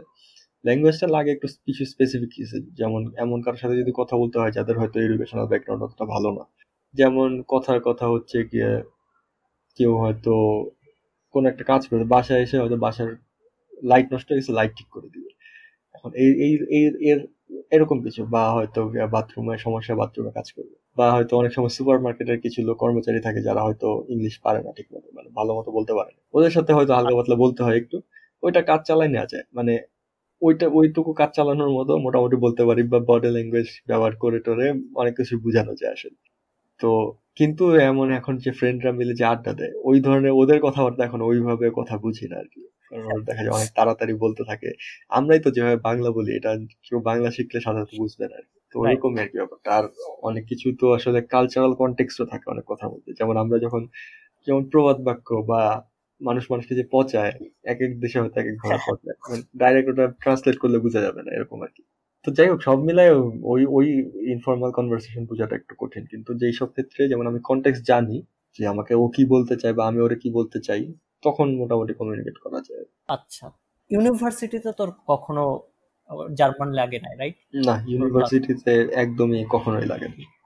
পুরাপুরি ইংলিশ আমি ইভেন যেখানে কাজ করি ওখানেও মানে আমি রিসার্চ অ্যাসিস্ট্যান্ট জব করতেছি এখন। বেসিক্যালি সফটওয়্যার ইঞ্জিনিয়ারিং এ একটা রিসার্চ গ্রুপের জন্য। তো ওখানেও সব ওটা ইন্টারন্যাশনাল গ্রুপ বিভিন্ন দেশের মানুষজন কাজ করে তো ওখানেও সবাই ইংলিশে কথা বলে। ইউনিভার্সিটির কনটেক্সটে মোটামুটি সবই ইংলিশ কোনো জার্মান লাগে। আচ্ছা ওইখানকার ক্লাস করার এক্সপিরিয়েন্স কেমন তোর? ধর অনেকগুলো কোর্স করে ফেলছিস অলরেডি বাই দ্য তোর বাকি আছে কতদিন? বাকি আশা করতেছি আর আর এক সেমিস্টার লাগবে আর কি। আর মানে এক সেমিস্টার বলতে আর হয়তো সাত আট মাস বা এরকম কিছু একটা আর কি। এখানে আসলে ফিক্সড টাইমিং নাই। এখানে সবাই খুব ফ্রি ফ্রি যার যেভাবে ইচ্ছা প্রোগ্রাম ডিজাইন করে কে কীভাবে আচ্ছা। শেষ করতে চায় তার ইচ্ছা নিজের ইচ্ছা। একটা একটা হার্ড লিমিট আছে যে তুমি এত সেমিস্টারের বেশি নিতে পারবে না এরকম বলে দেয়। কিন্তু ওর মধ্যে আর কি সবাই ফ্রি থাকে। অনেকে ছুটি দেয় অনেকে ইন্টার্নশিপ করতে চলে যায় অনেকে কোর্স একটা কোর্স পরীক্ষা খারাপ দিচ্ছে আচ্ছা ঠিক আছে আরেকটা কোর্স দিয়ে রিপ্লেস করে। বিভিন্নভাবে যার যেভাবে মন চাচ্ছে প্রোগ্রামটা ডিজাইন করে দেয় এই ফ্রিডম আমাদের দেশে হয় না মানে নাই আর কি। এটার পজিটিভ নেগেটিভ দুইটাই আছে তবে এরকম আর কি এখানে। সো কেউ হয়তো চার সেমিস্টারের প্রোগ্রাম মানে আইডিয়ালি চার সেমিস্টারের প্রোগ্রাম ওটা কেউ তিন সেমিস্টারও শেষ করে ফেলে এরকম মানুষও আছে। পাঁচ ছয় সেমিস্টারও শেষ করে এরকম মানুষও আছে যারা একটু সময় নিতে চায়। আচ্ছা। এইটা একটা ইন্টারেস্টিং জিনিস। আর ক্লাস করার এক্সপিরিয়েন্সের কথা বলতে গেলে এখানেও অনেক ধরনের টিচার আছে। কেউ ভালো পড়ায় কেউ খারাপ পড়ায়। সবাই ভালো পড়ায় না। তবে তবে আমি যেটা এখানে আসার পর আমার সবচেয়ে বড় অবজারভেশন হচ্ছে এখানে টিচারদের প্রফেসরদের মেইন কাজ হচ্ছে রিসার্চ করা। ওরা ওরা রিসার্চে involve heavily involve continuous publication করতেছে এবং সবাই টপ লেভেলের পাবলিকেশন করে। যে যেই ফিল্ডে কাজ করে, সে তার ফিল্ডে টপ লেভেলে পাবলিকেশন করতেছে। এটা হয়তো ইউনিভার্সিটির ব্যাপার আছে, এটা যেহেতু হাই র্যাঙ্ক ইউনিভার্সিটি এই কারণে এরা ওই রকম পাবলিকেশন করে। তবে সবাই রিসার্চে ইনভলভ ওদের ফার্স্ট প্রাইমারি কাজ হচ্ছে রিসার্চ তারপরে সেকেন্ডারি কাজ হচ্ছে টিচিং আমার কাছে এরকম মনে হয়েছে সো ওরা সবসময় রিসার্চ নিয়ে বিজি ওদের আর কোনো কিছু নিয়ে ওরকম চিন্তা নেই। হয়তো ফান্ডিং এটা সেটা এগুলো নিয়ে চিন্তা করে অ্যাডমিনিস্ট্রেটিভ কিন্তু প্রাইমারি টাস্ক হচ্ছে রিসার্চ সাথে কোর্স ওয়ার্ক কিছু কোর্স নেয়। কোর্সগুলো ওদের কোর্সগুলো যেই প্রফেসর যেই কোর্স নেয়, তার কোর্সটা তার রিসার্চের সাথেই রিলেটেড এবং যে আর্টিফিশিয়াল ইন্টেলিজেন্সের কোর্স নেয়, সে আর্টিফিশিয়াল ইন্টেলিজেন্স নিয়ে রিসার্চ করে। তো তার ফার্স্ট হ্যান্ড এক্সপিরিয়েন্স আছে জিনিসটা নিয়ে কাজ করার ওই ফিল্ডের যে কম্পিউটার ভিশনের কোর্স নেয়, সে কম্পিউটার ভিশনে রিসার্চ করে।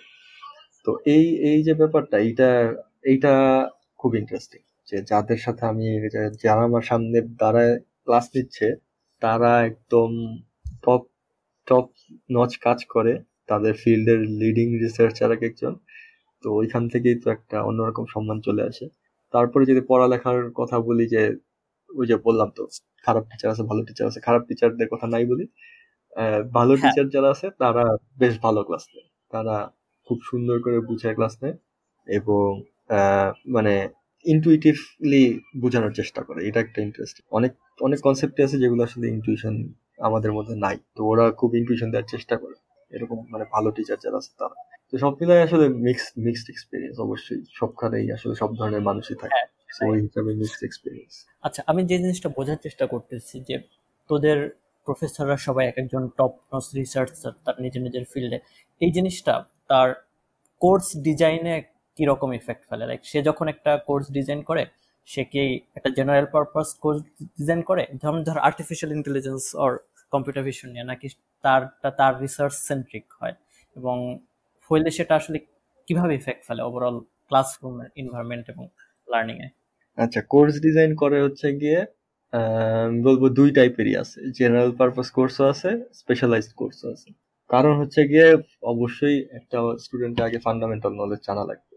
যেমন কেউ যখন এআই এর কোনো কিছু নিয়ে কাজ করতে চায় তার আগে এআই এর বেসিক জিনিসগুলো জানা উচিত। তো ওই জন্য একটা যেমন কোর্স আছে ইন্ট্রোডাকশন টু এআই তো ওই কোর্সে বলতে গেলে বেসিক জিনিসপত্র শেখায়। কিন্তু তারপরে ওর মধ্যে থেকে স্পেশালাইজড কোর্সও থাকে যেটা কেউ যদি ওই এরিয়াতে স্পেশালাইজড হইতে চায় তখন সে করতে পারে। যেমন আমি যদি বলি কম্পিউটার ভিশনের জন্য। যেমন কম্পিউটার ভিশন আসলে পার্ট অফ এআই তো কম্পিউটার ভিশনের কোর্স আছে যে টপিক ওয়াইজ যে ভ্যারিয়েশনাল মেথডস বা মাল্টিপল ভিউ জিওমেট্রি এই ধরনের কনসেপ্টগুলো এগুলা হয়তো শুনতে শুনে একটু অদ্ভুত লাগতেছে, বাংলাদেশে আমরা এগুলো পড়ি নাই বা এগুলা শুনি নাই। তো এগুলো হচ্ছে গিয়ে টপিক ওয়াইজ এবং এই এরিয়াগুলোতে প্রফেসররা নিজেরাই কাজ করে। যেমন ভেরিয়েশনাল মেথডস নিয়ে যে প্রফেসর লেকচার দেয়, উনি কাজ করে। মাল্টিপল ভিও জিওমেট্রি নিয়ে যে লেকচার যিনি লিখতে দিচ্ছে, একই প্রফেসর উনি এটা নিয়ে কাজ করে। আবার যেমন আমি প্যারালাল প্রোগ্রামিং এর কোর্স করছি প্যারালাল প্রোগ্রামিং কোর্সটা যিনি নিচ্ছে ওনার কাজই হচ্ছে হাই পারফরমেন্স কম্পিউটিং নিয়ে। এবং ওরা সাধারণত বর্তমানে যেগুলো নিয়ে রিসার্চ হয়, সেই টপিকগুলো ইনক্লুড করে। যেমন যদি, এখন কিছু সাবজেক্ট আছে যেমন এই যে ভেরিয়েশনাল মেথডস বা মাল্টিপল এগুলো একটু ট্রেডিশনাল সাবজেক্ট ট্রেডিশনাল বলতে এই টপিকগুলো আসলে ডেভেলপড হয়েছে অনেক আগেই। ভেরিয়েশনাল মেথড হচ্ছে ক্যালকুলাস বেসড ক্যালকুলাস তো অবশ্যই অনেক আগের। ওই ভেরিয়েশনাল মেথডস এর জন্য একটা স্পেশাল টাইপের ক্যালকুলাস আছে, সেটাও আসলে অনেক আগে ডেভেলপ তো ওই জিনিসগুলো এই কারণে আসলে এই ফিল্ডে চেঞ্জ খুব কম হয়। দেখা যায় ওই জিনিসগুলো ইমপ্লিমেন্ট করতেছে বিভিন্ন এরিয়ায় ওরা নতুন প্রতি বছরই দেখা যায় ওই পার্টগুলো আপডেট করে যে রিসেন্ট কি নলেজগুলো দেওয়ার চেষ্টা করে স্টুডেন্টদেরকে যে রিসেন্টলি কি ধরনের কাজ হচ্ছে এটা দেখানোর চেষ্টা করে। বেসিক ফান্ডামেন্টাল যেগুলো প্রিন্সিপাল ওগুলো রাখে, সাথে নতুন কাজগুলো অ্যাড করে। আবার যদি বলি আবার একদমই যেগুলো স্টেট অফ দ্য আর্ট অনুযায়ী চলে, যেমন ডিপ লার্নিং ডিপ লার্নিং এর কোর্স বলতে গেলে ডিপ লার্নিং এর বেসিক কোর্স যেটা, সেটা বেসিক নলেজ কভার করে। তারপরে যে অ্যাডভান্স কোর্স যেগুলো আছে, যেমন deep learning particular deep use কেসে যেমন deep learning for computer vision বা ডিপ লার্নিং ফর রোবোটিক্স বা এই এই ধরনের যে কোর্সগুলো আছে, ওরা যেটা করে, ওরা হচ্ছে কি একদম রিসেন্ট পেপারগুলো নিয়ে নিয়ে ডিসকাস করে। রিসেন্ট পাবলিকেশন কি হচ্ছে, এই ফিল্ডে রিসেন্ট কি কাজ হচ্ছে, ওরা হচ্ছে খুবই, ওই সাবজেক্টগুলো খুবই অ্যাডভান্স সো এবং যেহেতু প্রফেসররা নিজেরা ওই ফিল্ডে কাজ করে তাদের খুবই ভাস্ট নলেজ এই ব্যাপারে যে এই জিনিস নিয়ে কি হচ্ছে না হচ্ছে খুব ওরা মানে ওদের বলব যে জিনিসগুলো জেনে বুঝে পড়াইতেছে আর কি। যেগুলো নিয়ে ফার্স্ট হ্যান্ড এক্সপিরিয়েন্স কাজ করে পড়াইতে তো দুই টাইপের আছে আর কি কোর্স ওয়ার্ক এক ওই ট্রেডিশনাল জিনিস থাকবেই স্বাভাবিক ওইগুলোও আছে। সাথে এইরকম state of the art content প্রচুর কভার করে ওরা। নতুন জিনিসপত্র যেগুলো রিসার্চ হচ্ছে না হচ্ছে এইসব জিনিসপত্র। আচ্ছা কেউ যদি একটা জেনারেল আইডিয়া পেতে চায় যে বাংলাদেশে কম্পিউটার সায়েন্সের পড়ালেখা আর এরকম একটা ইউনিভার্সিটি কম্পিউটার সায়েন্সের পড়াশোনা। তোর কাছে সব থেকে বড় সিমিলারিটি এবং ডিসিমিলারিটি কোনটা মনে হয়? যে আসলে কোন দিকগুলো আসলে এখানেও যা যেরকম ওখানেও অনেকটা সেরকম আর কোন জিনিসগুলো আসলে একেবারেই আলাদা যেটা কেউ হায়ার স্টাডিজ করতে না গেলে বুঝবে না? আচ্ছা সিমিলারিটি আমি বলব আসলে অ্যাটলিস্ট ব্যাচেলারের ক্ষেত্রে আমার মনে হয়েছে কারিকুলাম আমাদের ফর্মালি সিলেবাসে যা আছে এটা খুবই ভালো সিলেবাস এটা আমি এখানে আসার পর বুঝতে পারছি যে আমাদের যেমন ম্যাথ কোর্স করাইতো প্রচুর। আমরা মনে প্রথম চার সেমিস্টারেই অনেকগুলো ম্যাথ কোর্স করছি। এই ব্যাপারগুলো খুবই ইম্পর্টেন্ট যদি কেউ একাডেমিয়ায় থাকতে চায়। হয়তো সফটওয়্যার ইন্ডাস্ট্রিতে গেলে অতটা ম্যাটার করে না কিন্তু একাডেমিয়ায় ম্যাটার করে। তেনে কিনা ওই যে ইউনিভার্সিটির কথা হয়তো আমি বলছিলাম যে একটা স্টুডেন্টকে সবকিছুর জন্য প্রিপেয়ার করা সে যেদিকে যেতে চায় যেতে পারে সো তার জন্য ম্যাথটা দরকার মানে বেসিক আন্ডারস্ট্যান্ডিং সো কারিকুলামের দিক থেকে আমার কাছে মনে হয়েছে আমাদের কারিকুলাম ভালোই। হয়তো ফোর্থ ইয়ারের কিছু কোর্স এদিক সেদিক করা যাইতে পারে কিন্তু আদারওয়াইজ তার আগ পর্যন্ত যেগুলো আছে এগুলো ঠিক আছে। ফোর্থ ইয়ারের কিছু কোর্স এদিক সেদিক বলতে যেমন হয়তো বা এখন যেমন নিউরাল নেটওয়ার্কের ব্যাপার স্যাপার আছে এগুলো ইনক্লুড করতে পারে। হয়তো আমার কাছে মনে হয়েছে যেমন অন্টারপ্রিনারশিপ নিয়ে একটা কোর্স থাকতে পারে যেটা অনেকে হয়তো কাজে আসবে। মানে প্র্যাকটিক্যাল জিনিস যেহেতু। যাই হোক এটা পার্সোনাল অপিনিয়ন এটা আমি বলব যে খুব ডিফারেন্স কিন্তু কারিকুলামে আমাদের যেটা কভার করা হয়েছে সেটা আসলেই একটা মানুষের হায়ার স্টাডিজে যাওয়ার জন্য জানা উচিত।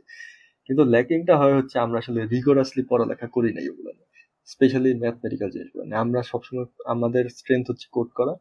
আমরা ম্যাথ কোর্সগুলোতে আসলে রিগোরাস প্রবলেম সলভিং করি নাই। আমাদের ইনটিউশন ডেভেলপমেন্টে ল্যাকিং ছিল। ওই পার্টগুলো যদি আমরা ঠিক করতে পারি তাহলে খুবই কাজে আসবে। এইখানে যেটা ওরা করে ওরা খুব রিগোরাস প্রবলেম সলভিং করে মানে ম্যাথমেটিক্যালি ম্যাথ কোর্স যেগুলো আছে, ওখানে মানে পরীক্ষা সাধারণত স্লাইড থেকে বা কোনো জায়গা থেকে কোনো কোয়েশ্চেন আসে না। পরীক্ষা আসে হচ্ছে আন্ডারস্ট্যান্ডিং এর উপর বেস করে ইমপ্লিমেন্ট করতে হয়। নতুন কিছু, একটা প্রবলেমগুলো সলভ করতে হবে, যেটা আমি আমার আন্ডারস্ট্যান্ডিং থেকে সলভ করব। এই ধরনের পরীক্ষার কোয়েশ্চেন থাকে। এবং ওগুলো পারার জন্য আসলে মানুষকে একটা, কাউকে আর কি মানে ভালো মতো পারার জন্য হয়তো পাস হয়ে যাবে কিন্তু ভালো মতো পারার জন্য রেগুলার প্র্যাকটিসের মতো থাকা লাগে যে ম্যাথমেটিক্যাল প্রবলেম সলভ করা কারণ আমরা তো সাধারণত আসলে যদি বলি সত্যি কথা বলি আমাদের বই খুলে ম্যাথ বই খুলে বসে বসে প্র্যাকটিস করছি এটা তো হয় নাই আমাদের খুব না। আমরা লেকচারে যা পড়াই তো ওগুলাই প্রিপারেশন নিয়ে যাই।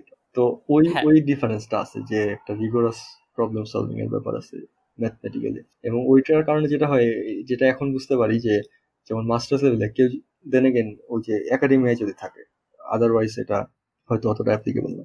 একাডেমিয়াতে প্রচুর ম্যাথমেটিক্যাল কনসেপ্ট লাগে। মানে রিসার্চে ওরা যা করে সবই বলতে গেলে ম্যাথমেটিক্যাল দিন শেষে ম্যাথ না জানলে খুব ডিফিকাল্ট এবং এখানে ইভেন ওরা কম্পিউটার সায়েন্সের পিএইচডি যারা করতেছে, ওদের প্রচুর স্টুডেন্ট আছে যারা ফিজিক্সে ব্যাচেলর করা। ফিজিক্সে ব্যাচেলর করা বা ম্যাথসে ব্যাচেলর করা। কারণ ওরা ওই স্কিলটাকে ভ্যালু দেয়। এখানে ফিজিক্স বা ম্যাথের স্টুডেন্টরা প্রচুর ম্যাথ ওরা ওই স্কিলটাকে বেশি ইম্পর্টেন্স দেয় যে সে ম্যাথমেটিক্যাল আন্ডারস্ট্যান্ডিং আছে নাকি? এখানে কোড করাটা একটা জাস্ট আনাদার স্কিল কোড সবাই করতে পারে এখানে অনেকটা বলতে গেলে। মানে যারা পিএইচডি করতেছে এরা সবাই আছে কেউ মেকানিক্যাল ইঞ্জিনিয়ারিং এর যারা অটোনোমাস ড্রাইভিং এ পিএইচডি করে কেউ যারা কম্পিউটার ভিশনে পিএইচডি করে ওরা অনেকে ফিজিক্স থেকে আসছে। কম্পিউটার সায়েন্সেরও আছে মানে আমি অন্য ফিল্ডগুলো কথা বলতেছি ম্যাথমেটিক্স থেকে আসছে। যারা আসছে এরা সবাই কোড করতে পারে। মানে কোড করা ওদের কাছে মানে আমরা যেমন কোড করাটাই আমাদের একটা প্রাইমারি এডুকেশন ওদের কাছে এটা এরকম না আর কি ওরা হলো কোড করাটা একটা স্কিল এটা হচ্ছে আমার নলেজ ইমপ্লিমেন্ট করার জন্য আমার কোড করতে হবে এই জন্য ওটা কোড করে। সো সবাই কোড করতে পারে কারণ যে ম্যাথমেটিক ম্যাথমেটিক্স এর ডোমেইনে যে এক্সপার্ট সে ওই নলেজটাকে কোডে ইমপ্লিমেন্ট করে। যে মেকানিক্যাল ডোমেইনে এক্সপার্ট সে ওই নলেজটাকে কোডে ইমপ্লিমেন্ট করে। সো সবাই কোড করতে পারে। যেমন কম্পিউটার ভিশনের কনসেপ্টগুলো আমি কম্পিউটার ভিশনে আসলে একটু কোর্স করতেছি এই কারণে এটা বারবার আসতেছে এই টপিকটা তো ওইটার কনসেপ্টগুলো আসছে ফিজিক্স থেকে। তো যারা ফিজিক্স এক্সপার্ট তারা ম্যাথমেটিক্যাল জানে ওই মডেলগুলো ইজিলি ডেভেলপ করতে পারে। তো তাদের তাদের জাস্ট কোড করা ওদের কাছে কোনো আলাদা কোনো কিছু না কোড সবাই করতে পারতে হবে এটা ধরেই নেওয়া হয় ওদের। সো এই এই এটা একটা মানে ডিফারেন্স দেখছি আমি এখানে আসার পরে যে ওরা ম্যাথকে প্রচুর প্রায়োরিটি দেয় এবং আসলে টপ লেভেলের পাবলিকেশনগুলো দেখলেই বোঝা যায় স্পেশালি ফান্ডামেন্টাল পাবলিকেশন যেগুলো ফান্ডামেন্টাল ডিসকভারি যেগুলো হয় ওগুলা প্রচুর ম্যাথ হেভি ম্যাথমেটিক্যালি হয় জিনিসগুলো। যেগুলা ফান্ডামেন্টাল না ওগুলাতে হয়তো বা অ্যাপ্লিকেশন ওরিয়েন্টেড একটা নতুন কিছু একটা নতুন ডেটা সেটে অ্যাপ্লাই করতেছে বা কিছু ওই টাইপের কাজ হয় ওগুলোর বাইরে ফান্ডামেন্টাল ডিসকভারি গুলো খুব রিগোরাস ম্যাথ লাগে আর কি। হ্যাঁ, আমি তোর আমি তোর সাথে এখানে অনেকখানি এগ্রি করব কারণ আমি পাশ করে বের হওয়ার আগে যখন অনেক বিষয় নিয়ে ফ্রাস্ট্রেটেড ছিলাম তখন আসলে ডিপার্টমেন্টের অনেক ল্যাকিংস চোখে পড়ছে অনেক কিছু নিয়ে অনেক মন খারাপ করতাম কিন্তু এখন অনেকটা বুঝে যে আসলে আমরা আমরা যে ঠিকমতো পড়াশোনা করি নাই, এটার পিছনে আমাদের রেসপন্সিবিলিটি অনেক বেশি ছিল। মানে এইটা মেনে নেয়ার পরেও মানে ধর যে এই প্র্যাকটিসগুলো যে আমাদের নাই, যে আমরা হচ্ছে বই খুলে সব ম্যাথ করে ফেলি নাই, এই আমরা যেরকম করে প্রবলেম সলভিং করছি মানে এটা এটা কি আমাদের এডুকেশন সিস্টেমটা কি ডিফারেন্টলি কোনোভাবে ডিজাইন করলে আমাদের মধ্যে এই অভ্যাসগুলো হইতো? হ্যাঁ আমার কাছে ম- আমার কাছে মনে হয়। কিছু জিনিস একটু ডিফারেন্টলি করা যায়। সেটা আচ্ছা। যেমন আগে বলি যে আমার কাছে এখানে আসার পর মনে হয়েছে যে আমাদের উইকনেস হচ্ছে ম্যাথে কিন্তু আমার একার না আমি মানে বাংলাদেশি বেশিরভাগের সাথে কথা বলে বুঝতে পারছি যে আমাদের ম্যাথমেটিক্স সবারই এই ধরনের একটা প্রবলেম আছে। কারণ আমরা আসলে কোড যেরকম শখের বসে কোড করতাম বসে বসে প্রোগ্রামিং প্র্যাকটিস করতাম সে কারণে কোডে কমফোর্ট চলে আসছে ওই কমফোর্টটা ম্যাথমেটিক্সে নাই। কারণ ম্যাথ কোর্স আসলে কখনো আমরা আমাদেরকে হয়তো ভাবে বলাও হয় নাই বা আমরা নিজেরাও চিন্তা করি নাই যে এটা লাগতে পারে। অ্যাজ আর বললামই তো মানে ইন্ডাস্ট্রিতে তো লাগে না আসলে খুব একটা। একাডেমিয়াতে আসলে লাগে রিসার্চ করতে গেলে তখন লাগে। সো ওই জিনিসটা আমরা যেহেতু জানতাম না, সে কারণে ওভাবে পড়া হয় নাই। জানলেও কি খুব একটা পড়তাম কিনা সেটাও আসলে জানি না। তবে এই উইকনেসটা আমাদের আছে। এখন এই উইকনেসটা দূর করার উপায় হচ্ছে হ্যাঁ আমাদের ম্যাথমেটিক্যাল আন্ডারস্ট্যান্ডিং ইমপ্রুভ করতে হবে। এবং ম্যাথমেটিক্যাল আন্ডারস্ট্যান্ডিং ইমপ্রুভ করার ক্ষেত্রে টিচারের রোল হইতে পারে যে মোটিভেট করা বা ইনটিউশন দেওয়া। আমি যেমন এখানে বললাম যে ইনটিউশন দিয়ে পড়ানোর চেষ্টা করে। যেমন কম্পিউটার ভিশনের আমি বারবার কম্পিউটার ভিশনে যাচ্ছি কারণ আমি এটা কোর্স করতেছি বিরক্ত হইলে. সেটার জন্য ক্ষমা প্রার্থী। না অবশ্যই। যেমন একটা আছে যে যদি কেউ একটা মানে একটা ছবি নিয়ে যদি ব্লার করার ব্লার করে ছবির উপর যে ব্লার অ্যাপ্লাই করে ব্লার এফেক্ট অ্যাপ্লাই করে এটা যদি কেউ ফটোশপে করে ফটোশপে দেখবে যে ব্লারিং এর অনেকগুলো টেকনিক আছে। মানে রাইট মেথড আছে diffuse diffusion blur radial blur তারপরে আরও কি কি ব্লার আছে? গাউসিয়ান ব্লার এইসব আছে। তো এখানে যেটা দেখলাম, যেমন যে ডিফিউশন ব্লারটা এটা হচ্ছে ডিফিউশন প্রসেস ফলো করে। ডিফিউশন প্রসেস কারও যদি মনে থাকে ফিজিক্সের একটা একটা প্রসেস যে এটার বাংলা ওয়ার্ডটা আমার মনে আসতেছে না ফিজিক্স আমরা তো বাংলায় পড়ছিলাম স্কুলে মানে যে, কোথাও যদি পানির মধ্যে যদি লবণ ফেলা হয়, লবণটা যে ছড়ায় যায় পানির মধ্যে, বা কোথাও যদি একটা পারফিউমের গন্ধ থাকে এই গন্ধটা যে পুরা বাতাসে ছড়া যায় ওই যে ওই প্রসেসটা হচ্ছে ডিফিউশন ব্যাপন? হ্যাঁ হ্যাঁ ব্যাপন ব্যাপন প্রক্রিয়া। তো ওই ওই এইটা হচ্ছে- এটা তো একটা ফিজিক্সের কনসেপ্ট এটারে তারা কম্পিউটার ভিশনে নিয়ে আসছে ইমেজ প্রসেসিং তো এটাকে যে কম্পিউটার ভিশনে আনছে এখন এই প্রসেসটার মডেলিং হচ্ছে ম্যাথমেটিক্যাল মডেলিং মডেলিংটা করে একটা ডিফারেন্সিয়াল ইকুয়েশন দিয়ে। ফিজিক্সের মানে আসলে রিয়েল লাইফের বেশিরভাগ প্রসেসই মডেল থাকে ডিফারেন্সিয়াল ইকুয়েশন দিয়ে। এখন ওই ডিফারেন্সিয়াল ইকুয়েশন নিয়ে যদি কারও কাজ করতে হয়, তার তো ডিফারেন্সিয়াল ইকুয়েশন সলভিং ক্যালকুলাস এগুলো তো আন্ডারস্ট্যান্ডিং থাকা লাগে। সো এইভাবে করে রিলেশনটা আসে। এখন কাউকে যদি দেখানো যায় যে এই যে ডিফিউশনটা এই এই কারণে তোমার এই ম্যাথটা লাগতেছে, তখন কিন্তু জিনিসটাতে একটা ইন্টারেস্ট চলে আসবে। আচ্ছা এই প্রসেস এই জিনিসগুলোর মডেলিং এইভাবে করো। আমরা যখন ডিফারেন্সিয়াল ইকুয়েশন করছি যে হ্যাঁ ডিফারেন্সিয়াল ইকুয়েশন আছে, এটা সলভ করা যায়, এটা সেটা এরকম। মানে ম্যাথ প্রবলেম দিলে কীভাবে সলভ করতে এইটা পড়ছি কিন্তু এই যে স্পার্কটা দেওয়া এই স্পার্কটা তো আমাদের কখনো দেওয়া হয় না। এই স্পার্কটা দেওয়া পসিবল এই স্পার্কটা দেওয়া পসিবল এবং ওইটা যদি দেওয়া হয় তখন হয়তো স্টুডেন্টরা ইন্টারেস্ট নিয়ে পড়বে। নিজের থেকে হয়তো প্র্যাকটিস করবে বা জানার চেষ্টা করবে। যেমন ডিফিউশন আচ্ছা। প্রসেসে যেটা হয় যে এই ওই যেটা বললাম যে লবণ কোথাও ফেললে লবণটা ছড়ায় যায় এভাবেই আমাদেরকে এক্সাম্পল দিয়ে পড়াইছে যে যেমন কোথাও এরকম একটা বেশি ডেন্সিটির কিছু যদি কম ডেন্সিটির জিনিসের মধ্যে থাকে তাহলে ওটা ছড়ায় যায় ডেন্সিটিটা সমান হয়ে যায়। এই সেম ওয়েতে ব্লারিংটা এভাবে কাজ করে যে এক একটা পিক্সেলে যে কালারটা আছে ওই কালারটাকে ধরা হয় যে একটা ইন্টেন্সিটি যেটা একটা ডেন্সিটি ওইখানে যদি বেশি কালারটা যদি খুব স্ট্রং হয়, ওই কালারটা আশেপাশের পিক্সেলে ছড়ায় যাবে। আর যদি আশেপাশের তুলনায় খুব একটা স্ট্রং না হয়, তাহলে কম ছড়াবে। মানে যেটা ডিফিউশন প্রসেসে হয় আর কি তো এই এই সেম একদম ওই ফিজিক্সের ওই যে ইকুয়েশনটা আছে ডিফারেন্সিয়াল ইকুয়েশনটা ওইটারই তখন ডিসক্রিটাইজ করে ডিসক্রিটাইজ করে পিক্সেল লেভেলে নিয়ে যায় এবং টাইম ওয়াইজ ডিসক্রিটাইজেশন করে কোয়ান্টাইজেশন করে। এই দুইটা প্রসেস অ্যাপ্লাই করে সুন্দর মতো একটা ইমেজের উপরে ডিফিউশন প্রসেস চালায় ডিফিউশন ফিল্টারিং হয় সুন্দর একটা ব্লাড চলে আসে। এখন এই জিনিসটা আসছে কিন্তু তাদের ওই ম্যাথমেটিক্যাল মডেলটা থেকে এবং এগুলোর বেনিফিট আছে এবং ওরা মানে এগুলো অবশ্যই এগুলো নিয়ে যখন পড়ালেখা করে তখন আসলে বোঝা যাবে এভাবে মানে জাস্ট কথা শুনে বোঝা কঠিন আর কি। তো এই ধরনের কিছু যদি ইউজ কেস কাউকে দেখানো যায় তখন সে একটা মজা পাবে বা এটার মধ্যে একটা আনন্দ পাবে। যেমন আমরা লিনিয়ার জেব্রা যখন পড়ছি লিনিয়ার জেব্রা পড়ার জন্য পড়ছি, কি জন্য পড়তেছি, কি হয় এটা দিয়ে কিছুই জানি না। আমি এখানে এসে একটা কোর্স করছিলাম যেখানে ওরা লিনিয়ার জেব্রার যেমন একটা ইউজ কেস দেখাচ্ছিল, যেমন লিনিয়ার জেব্রার একটা ফান্ডামেন্টাল প্রবলেম হচ্ছে ইকুয়েশন সিস্টেম সলভ করা ইকুয়েশনটা একটা হচ্ছে A X equal to B এই টাইপের ইকুয়েশনের জন্য এক্স ইকুয়াল টু কত হবে এটা সলভ করা এটা মানে এ হচ্ছে একটা ম্যাট্রিক্স বি হচ্ছে একটা ভেক্টর এক্স একটা ভেক্টর তো এই ধরনের সিস্টেম সলভ করা আসলে সিস্টেম সলভ করা আমরা শিখছি। আমরা যে গাউস জর্ডান এলিমিনেশন এটা সেটা এরকম অনেক কিছু শিখছিলাম। হ্যাঁ। ইকুয়েশন কীভাবে সলভ করতে তো আমার ইকুয়েশন সলভ করা এটা আমার কিসে কাজে আসতেছে? মানে প্র্যাকটিক্যাল ইউজ কেস কি? ওরা এখানে এক্সাম্পল দিয়ে দেখা দিছে যেমন একটা মানে জিনিসটা অনেকটা এরকম আমি একটু হাই লেভেল অ্যাবস্ট্রাক্ট ওয়েতে বলতেছি। হ্যাঁ যে সাপোজ এক্স রে বা এই রে বেস যে স্ক্যানিং সিস্টেমগুলো আছে বা সিটি স্ক্যান এগুলোতে একটা রে দেয় রে ওই পাশে একটা মেজারমেন্ট করে। তো ওই দুইটা মেজারমেন্ট নিয়ে ওরা একটা ইকুয়েশন সিস্টেম তৈরি করে। যে মানে যে মেজারমেন্টটা ও রিড করতেছে ওইটা সাপোজ বি মানে ওই যে ডান পাশের ইকুয়াল টু বি যেটা ওই বি আর এ হইতেছে গিয়ে একটা সিস্টেমটা কীভাবে কাজ করে ওটার সাপোজ কিছু প্যারামিটার তো এটার থেকে কি দাঁড়াইলো? A X equal to B দাঁড়াইলো ঠিক আছে? তো এই এক্স ইকুয়াল টু বি দাঁড়াইলে ওই এক্সটা যদি সলভ করে এক্সটা সলভ করলে ওই একটা ইমেজটা পাওয়া যাবে। মানে যে ইমেজটা ও আর কি যে ইমেজটার জন্য ও মেজারমেন্ট নিচ্ছে। মানে কোন ইমেজ যেমন এক্স রে করলে আমরা এক্স রে যে ইমেজটা দেখি। মানে এটা তো ইমেজ তো আর অটোমেটিক তৈরি হয় না। একটা এক্স রে মানে একটা রে পাস করছে ওই পাশে একটা ভ্যালু ক্যালকুলেট হচ্ছে সেখান থেকে ওরা একটা ইকুয়েশন সিস্টেম সলভ আমি সিম্পলিফাই করে বলতেছি বাট এরকম আর কি আইডিয়াটা যে সেখান থেকে একটা ইকুয়েশন সিস্টেম বের হয় সেটা সলভ করলে ইমেজটা তৈরি হয়। ঠিক আছে? তো ইমেজটা হচ্ছে একটা ইকুয়েশনের সলিউশন এবং এটা তারা এক্সাম্পল কীভাবে দেখাইছে? তারা একটা ডামি ডাটা তৈরি করে দিছে যে এরকম একটা দেখা যাচ্ছে যে একটা মানে র্যান্ডম একটা ইমেজ দিয়ে দিছে, যেটা দেখে কিছু ইন্টারেস্টিং কিছু মনে হচ্ছে না। প্লাস এরকম একটা দুটো ম্যাট্রিক্স দিয়ে দিছে একটা ইকুয়েশন সিস্টেম বানায়, তারা বলে দিয়েছে যে তুমি যখন এটা সলভ করবে সলভ করার পরে একটা প্রপার ইমেজ দেখতে পারবে যে কোন ইমেজটা তুমি আসলে সলভ এবং এটা যখন করছি, তখন করার পরে তো আচ্ছা খুব ইন্টারেস্টিং একটা ইমেজ তৈরি হয়ে গেল। তখন বুঝতে পারছি যে আচ্ছা এই এই জন্য আমার ইকুয়েশন সলভ করা লাগে। এবং তারপরে বিভিন্ন টেকনিক আছে, যে এখন ইকুয়েশন সলভ করতে গেলে প্রবলেম আসছে। যেমন ফ্লোটিং পয়েন্টের স্টেবিলিটির সমস্যা থাকে। তো ওই প্রবলেম দূর করার জন্য অন্য মেথড আসছে।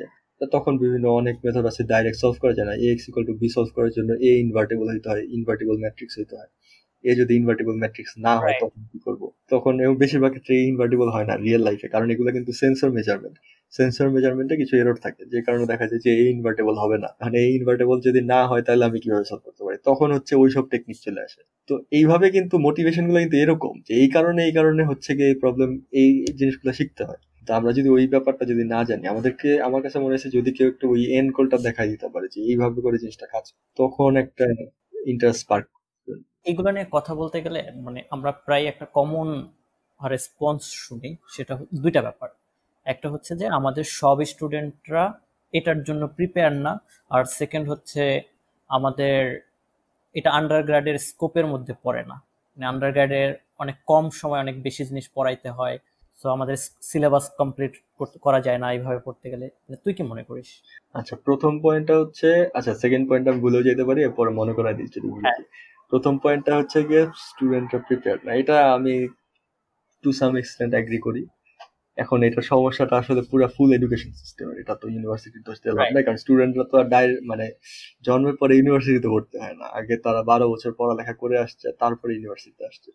এখন ওই বারো বছরের সিস্টেমেই আমাদেরকে ট্রেনিং দেওয়া হয় মুখস্থ করা বা পরীক্ষার জন্য পড়া এরকম একটা ব্যাপার। এটা তো একটা জেনারেল প্রবলেম প্লাস তারপরে যেটা হয় ঠিক আছে এইচএসসি পার করলাম পার করে ইউনিভার্সিটি যখন ঢুকে তখন সবাই সাবজেক্ট চয়েস করে হচ্ছে ক্যারিয়ার কোনটা ভালো কোনটা ফার্স্ট সাবজেক্ট এগুলা। কারও তো আসলে তো আসলে খুব কম স্টুডেন্ট আছে যারা ইন্টারেস্ট থেকে সাবজেক্ট সিলেক্ট করে। এখন এই মোটিভেশনগুলো যখন এরকম বা প্রিভিয়াস হিস্ট্রি যখন এরকম তখন আসলে এটা এটা ডিনাই করব না যে হ্যাঁ আমরা প্রিপেয়ার্ড না আমাদের কিন্তু প্রিপেয়ার না দেখে এখন হাল ছেড়ে দেওয়ার তো আসলে কোনো জাস্টিফিকেশন নেই। প্রিপেয়ার না তাহলে ঠিক আছে, সেটার জন্য যেভাবে প্রিপেয়ার করা, যতটুকু করা যায় অতটুকুই তো করার চেষ্টা করতে হবে। তো ওই ক্ষেত্রে আমার মনে হয় স্টিল প্রিপেয়ার না হইলেও কাজ করা উচিত। আর সেকেন্ড পয়েন্ট যেটা ছিল যে এনাফ সময় নাই স্কোপের বাইরে। এইটা আমি অ্যাগ্রি করি না। এখন এটা আর্গুয়েবল কি কোন জিনিসটা স্কোপের বাইরে বা কোন জিনিসটা স্কোপের ভিতরে? কিন্তু একটা স্টুডেন্টকে ইনটুইশন দেয় এটা স্কোপের বাইরে হতে পারে না। আমি যখন একটা স্টুডেন্টকে লিনিয়ার অ্যালজেব্রা ক্লাস করাবো সে কেন লিনিয়ার অ্যালজেব্রা করতেছে? এটা তার মধ্যে একটা মোটিভেশন স্পার্ক করা এটা স্কোপের বাইরে হতে পারে না। তার মধ্যে মোটিভেশন স্পার্ক করানো উচিত এবং এটা আসলে সময়েরও কিছু না। আমি দুই একটা ইউজ কেস দেখা দিতে পারি তাকে যে কীভাবে কাজ করে। যেমন এমআইটি বা কোনো কিছু ইভেন ব্যাচেলর লেভেলের যদি কেউ ডিফারেন্সিয়াল ক্যালকুলাসের ক্লাস দেখে ওখানে প্রথম দিককার ক্লাসে ওরা বলে যে কোথায় ইউজ করতে। যেমন যে কোনো ফিজিক্যাল ফেনোমেনরা পেন্ডুলাম পেন্ডুলাম তো আমরা ইউনিভার মানে ডিফারেন্সিয়াল ইকুয়েশন দিয়ে মনে হয় পড়ি নাই আমরা স্কুল কলেজে কিন্তু পেন্ডুলামের যে মোশন এটা ডিফারেন্সিয়াল ইকুয়েশন দিয়ে মডেলিং করে। গাড়ির মোশন অটোনোমাস ড্রাইভিং নিয়ে কেউ কাজ করতে চায়, গাড়ির কন্ট্রোল মোশন এগুলো সব ডিফারেন্সিয়াল ইকুয়েশন দিয়ে মডেলিং করে। এখন এই ধরনের জিনিসগুলো যে যদি কেউ না দেখায়, তখন তো সে বুঝতে পারবে না, তার মোটিভেশন নেই। মোটিভেশন জিনিসটা ইম্পর্টেন্ট এবং এখানে আমার তো মনে হয় এটা তো ইন জেনারেল টিচারদের রোল টিচারদের রোলের মধ্যেই পড়ে যে স্টুডেন্টকে পাত দেখানো বা ওই ওই ব্যাপারটা আলোকিত করা। তো ওইটা ওইটা এটা তো পার্ট অফ ওইটা মোটিভেট করার জন্য এই জিনিসগুলো দেখানো উচিত। এবং এখন সমস্যা যেটা এটার জন্য একটু খাটতে হয়। এই খাটনিটা যদি আমাদের টিচাররা করে টিচারদেরও চ্যালেঞ্জ আছে আসলে কারণ এখানে আবার অনেকের যেমন এখানে প্রফেসরদের অ্যাসিস্ট্যান্ট থাকে আমাদের দেশে যেটা নাই। সেই কালচারটাও আনা উচিত। অ্যাসিস্ট্যান্টশিপ যেন আনতে পারে। এবং অ্যাসিস্ট্যান্টশিপ মানে টাকা ছাড়া মাগনা খাটানো না। এখানে কিন্তু যারা অ্যাসিস্ট্যান্ট তারা টাকা পায়। তো একটা মোটিভেশন দিতে হয় সবকিছুই একটা সিস্টেমে আনা লাগবে তো একটা স্যালারি যদি একটা স্টুডেন্ট থাকে যে হ্যাঁ তাকে পেমেন্ট করে দেওয়া হচ্ছে বা কিছু। ওইভাবে টিচাররা যদি একটু কষ্ট করে জিনিসগুলো প্রিপেয়ার করে সময় দিতে হয় এগুলোর পিছিয়ে একটু তাহলে পসিবল মানে স্টুডেন্টদের ব্যাকগ্রাউন্ড যেরকমই হোক, সবাই হয়তো ঠিক আছে, সবাই আমাদের যেমন ষাট জন স্টুডেন্ট ছিল, তারপরে ষাট জনই একদম পারফেক্টলি বের হবে নট নেসেসারি ওর মধ্যে যদি তিরিশ জন খুব ভালো কোয়ালিটি বের হয়, চল্লিশ জন বের হয়, অসুবিধা কি? মানে ওইটুকুর জন্যই নেওয়ার চেষ্টা করব, তাতে তো প্রবলেম নেই। ওকে আমরা অনেক কিছু নিয়ে কথা বললাম, আমরা শেষের দিকে চলে আসছি। তোর সাথে আসলে এগুলো নিয়ে কথা বলতে গেলে আরও কয়েক ঘণ্টা কথা বলা যাবে। শেষ আমার যে জিনিসটা জানতে ইচ্ছা করে, তোর লাইফ ইন জার্মানি ওভারঅল কেমন আছিস জার্মানিতে কীভাবে যাচ্ছে দিনকাল? আর এখানে এখন পর্যন্ত ভালো আছি। আসার পর থেকে যদি বলি যে সোফার এক্সপিরিয়েন্স খুবই ভালো আর কি। ইউনিভার্সিটি লাইফ পড়ালেখাটা একটু ডিফিকাল্ট স্পেশালি যেটা বললাম আমাদের জন্য। আমরা আসার পরে যেটা হয় যে মনে, আসার পর মনে হয়েছে যে, এই জিনিসগুলো যদি আরেকটু ভালো মতো পড়ে আসতাম, ভালো হইতো। কিন্তু তারপরেও ক্যাচ আপ করার চেষ্টা করতেছি ক্যাচ আপ হয়ে যাচ্ছে আস্তে আস্তে।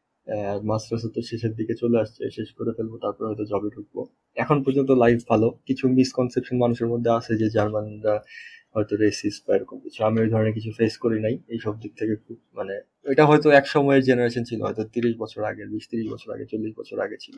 তখনকার মানুষের পারসেপশন থেকে হয়তো ওইভাবে রয়ে গেছে। কিন্তু এখনকার জেনারেশন বা এখন যারা যাদের সাথে আমাদের উঠতে বসতে হয়, এরা খুবই ওপেন মাইন্ডেড এবং এরা অনেক জায়গায় ট্রাভেল করে। এরা দেখা যায় স্কুল লেভেলেই এক্সচেঞ্জ সেমিস্টার করে আসে বিভিন্ন দেশে, কেউ হয়তো ইস্টে যায়, কেউ ওয়েস্টে যায়। ফলে এদের এদের মধ্যে মানে এরা বেশ ওপেন মাইন্ডেড ওই প্রবলেম আমি ফেস করি না এরকম রেসিজম বা কিছু ধরনের ডিরেক্ট কোনো প্রবলেম ফেস করি নাই।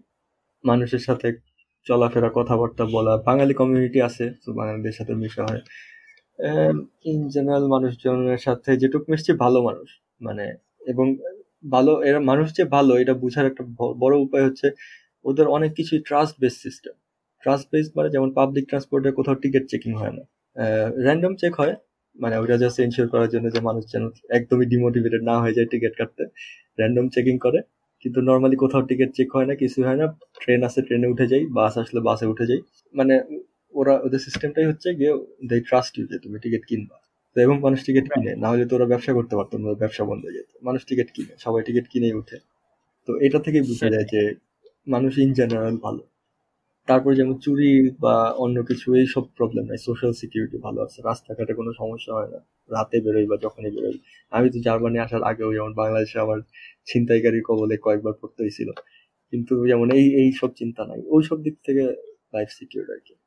আর যদি সামনে যেটা দেখতেছি সামনে যদি জবের কথা চিন্তা করি জব সেক্টরের ক্ষেত্রেও যেমন ওরা এই যে করোনার সিচুয়েশনটা যদি বলি করোনার সময় যদি কোনো এমপ্লয়ি চাকরি মানে হারায় বা এই ধরনের কিছু হয় সরকার থেকে সাপোর্ট দিচ্ছে মানুষজনকে যে তাদেরকে দিনের পর দিন সাপোর্ট দিয়ে গেছে আর কি। কিছু কনসেপ্ট আছে ওদের কোর্স আর বাইট আমি এগুলো এখনও পুরোপুরি ক্লিয়ার না কিন্তু এই ব্যাপারগুলো হচ্ছে যে কারও যদি এরকম ডিফিকাল্ট সিচুয়েশনে পড়ার কারণে যদি কারও চাকরি হারায় বা কিছু হয় এগুলোতে সাপোর্ট পায় আর কি। মানে টেনশন করতে হয় না। এবং মোটামুটি ফুল স্যালারির কাছাকাছি সাপোর্ট পায়। এই ধরনের ব্যাপার আছে। হেলথ হেলথ সেক্টর যখন খুবই ডেভেলপ ইন্স্যুরেন্স আছে একটা ওটা দেশ অনেক কিছুই কভার করে। মোটামুটি কোনো কিছু নিয়ে চিন্তা করতে হয় না আর কি। যে চিকিৎসা করাবো আমি জানি আমার ইন্স্যুরেন্সের কার্ড আছে আমি ডাক্তারের কাছে যে ডাক্তার দেখে কোথাও কাউকে টাকা দেওয়ার চিন্তা করতে হয় না আর কি।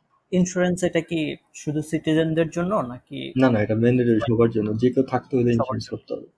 সেটার জন্য মান্থলি পেমেন্ট করতে হয় কিন্তু ওই পেমেন্টটা দিয়ে আমি প্রচুর সার্ভিস পাই আর কি যেমন এই যে টেনশন ফ্রি একটা লাইফ করা যায় আর কি আবার যারা এখানে সেটেল তাদের কথা যদি চিন্তা করি যেমন এখানে টাকা পয়সা সেভ করার চিন্তা খুব কম করে মানুষ। কারণ হচ্ছে গিয়ে অনেক ফ্যাসিলিটিস পায় গভর্নমেন্ট থেকে। রিটায়ারমেন্টের পরে গভর্নমেন্ট টাকা দিবে।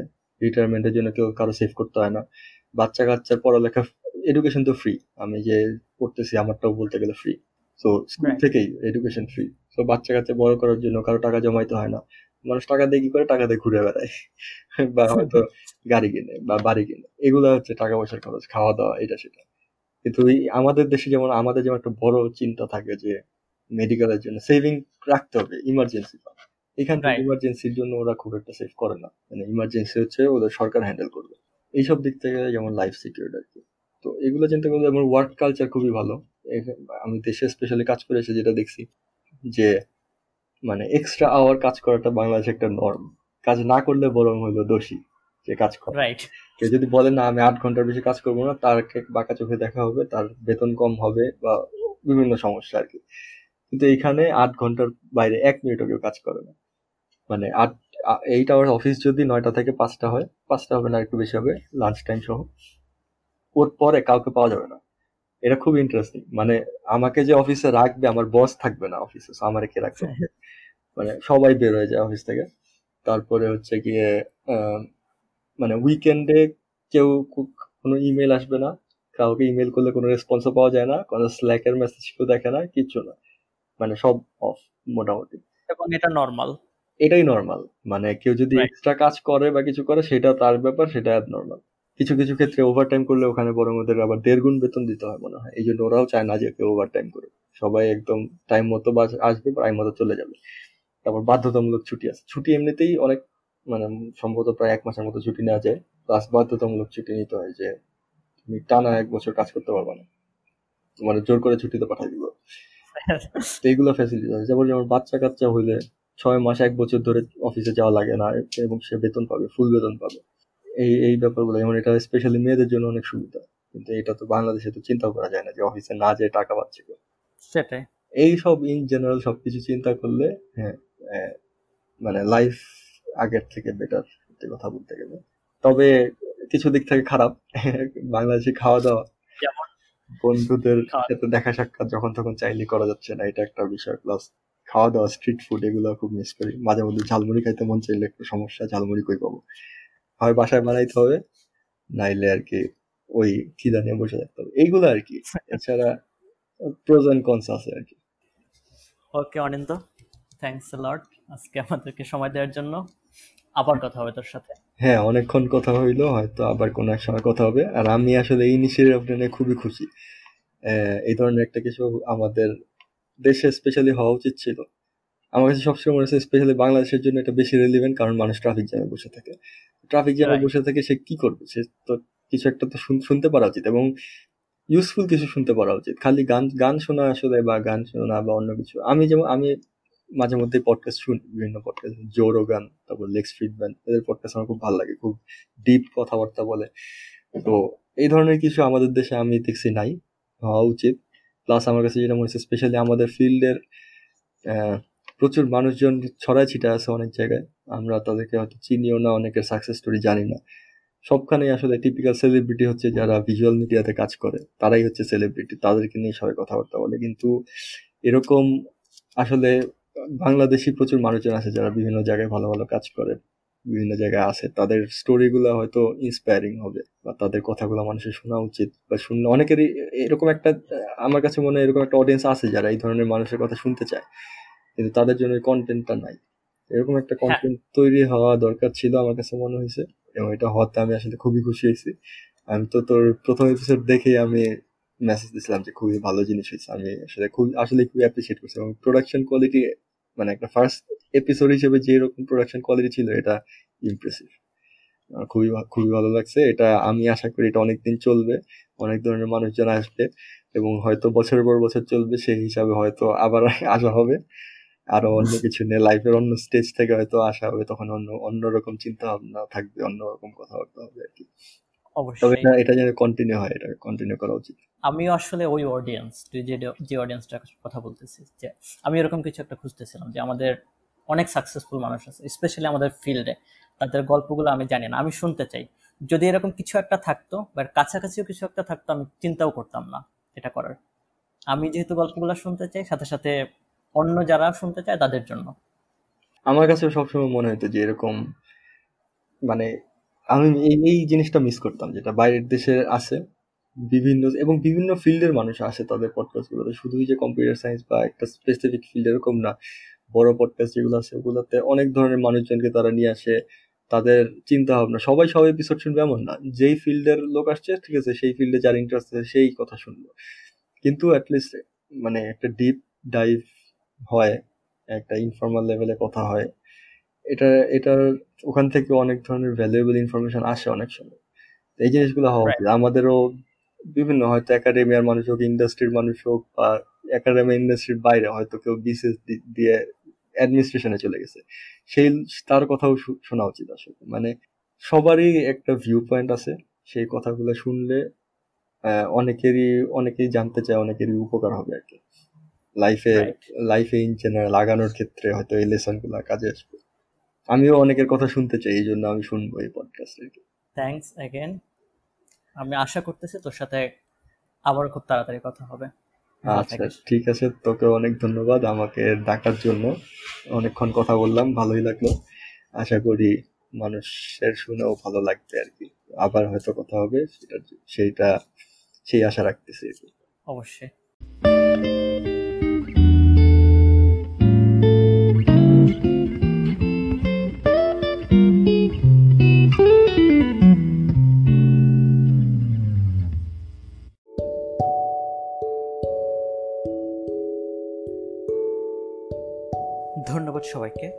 বাংলা টেকটকের এই এপিসোডটি শোনার জন্য। পরের এপিসোডগুলি মিস করতে না চাইলে লাইক দিয়ে রাখুন আমাদের ফেসবুক পেজে আর সাবস্ক্রাইব করুন Bangla টিকটককে। Apple podcast Google podcast Spotify Pocket Cast Castbox সহ আপনার পছন্দের যে কোনো পডকাস্ট অ্যাপে আর যে কোনো সময় যে কোনো এপিসোড সম্পর্কে বিস্তারিত জানতে ভিজিট করুন বাংলা টেকটক ডট কমে। ভালো থাকুন সবাই। আপনার দিনটি অনেক অনেক সুন্দর হোক।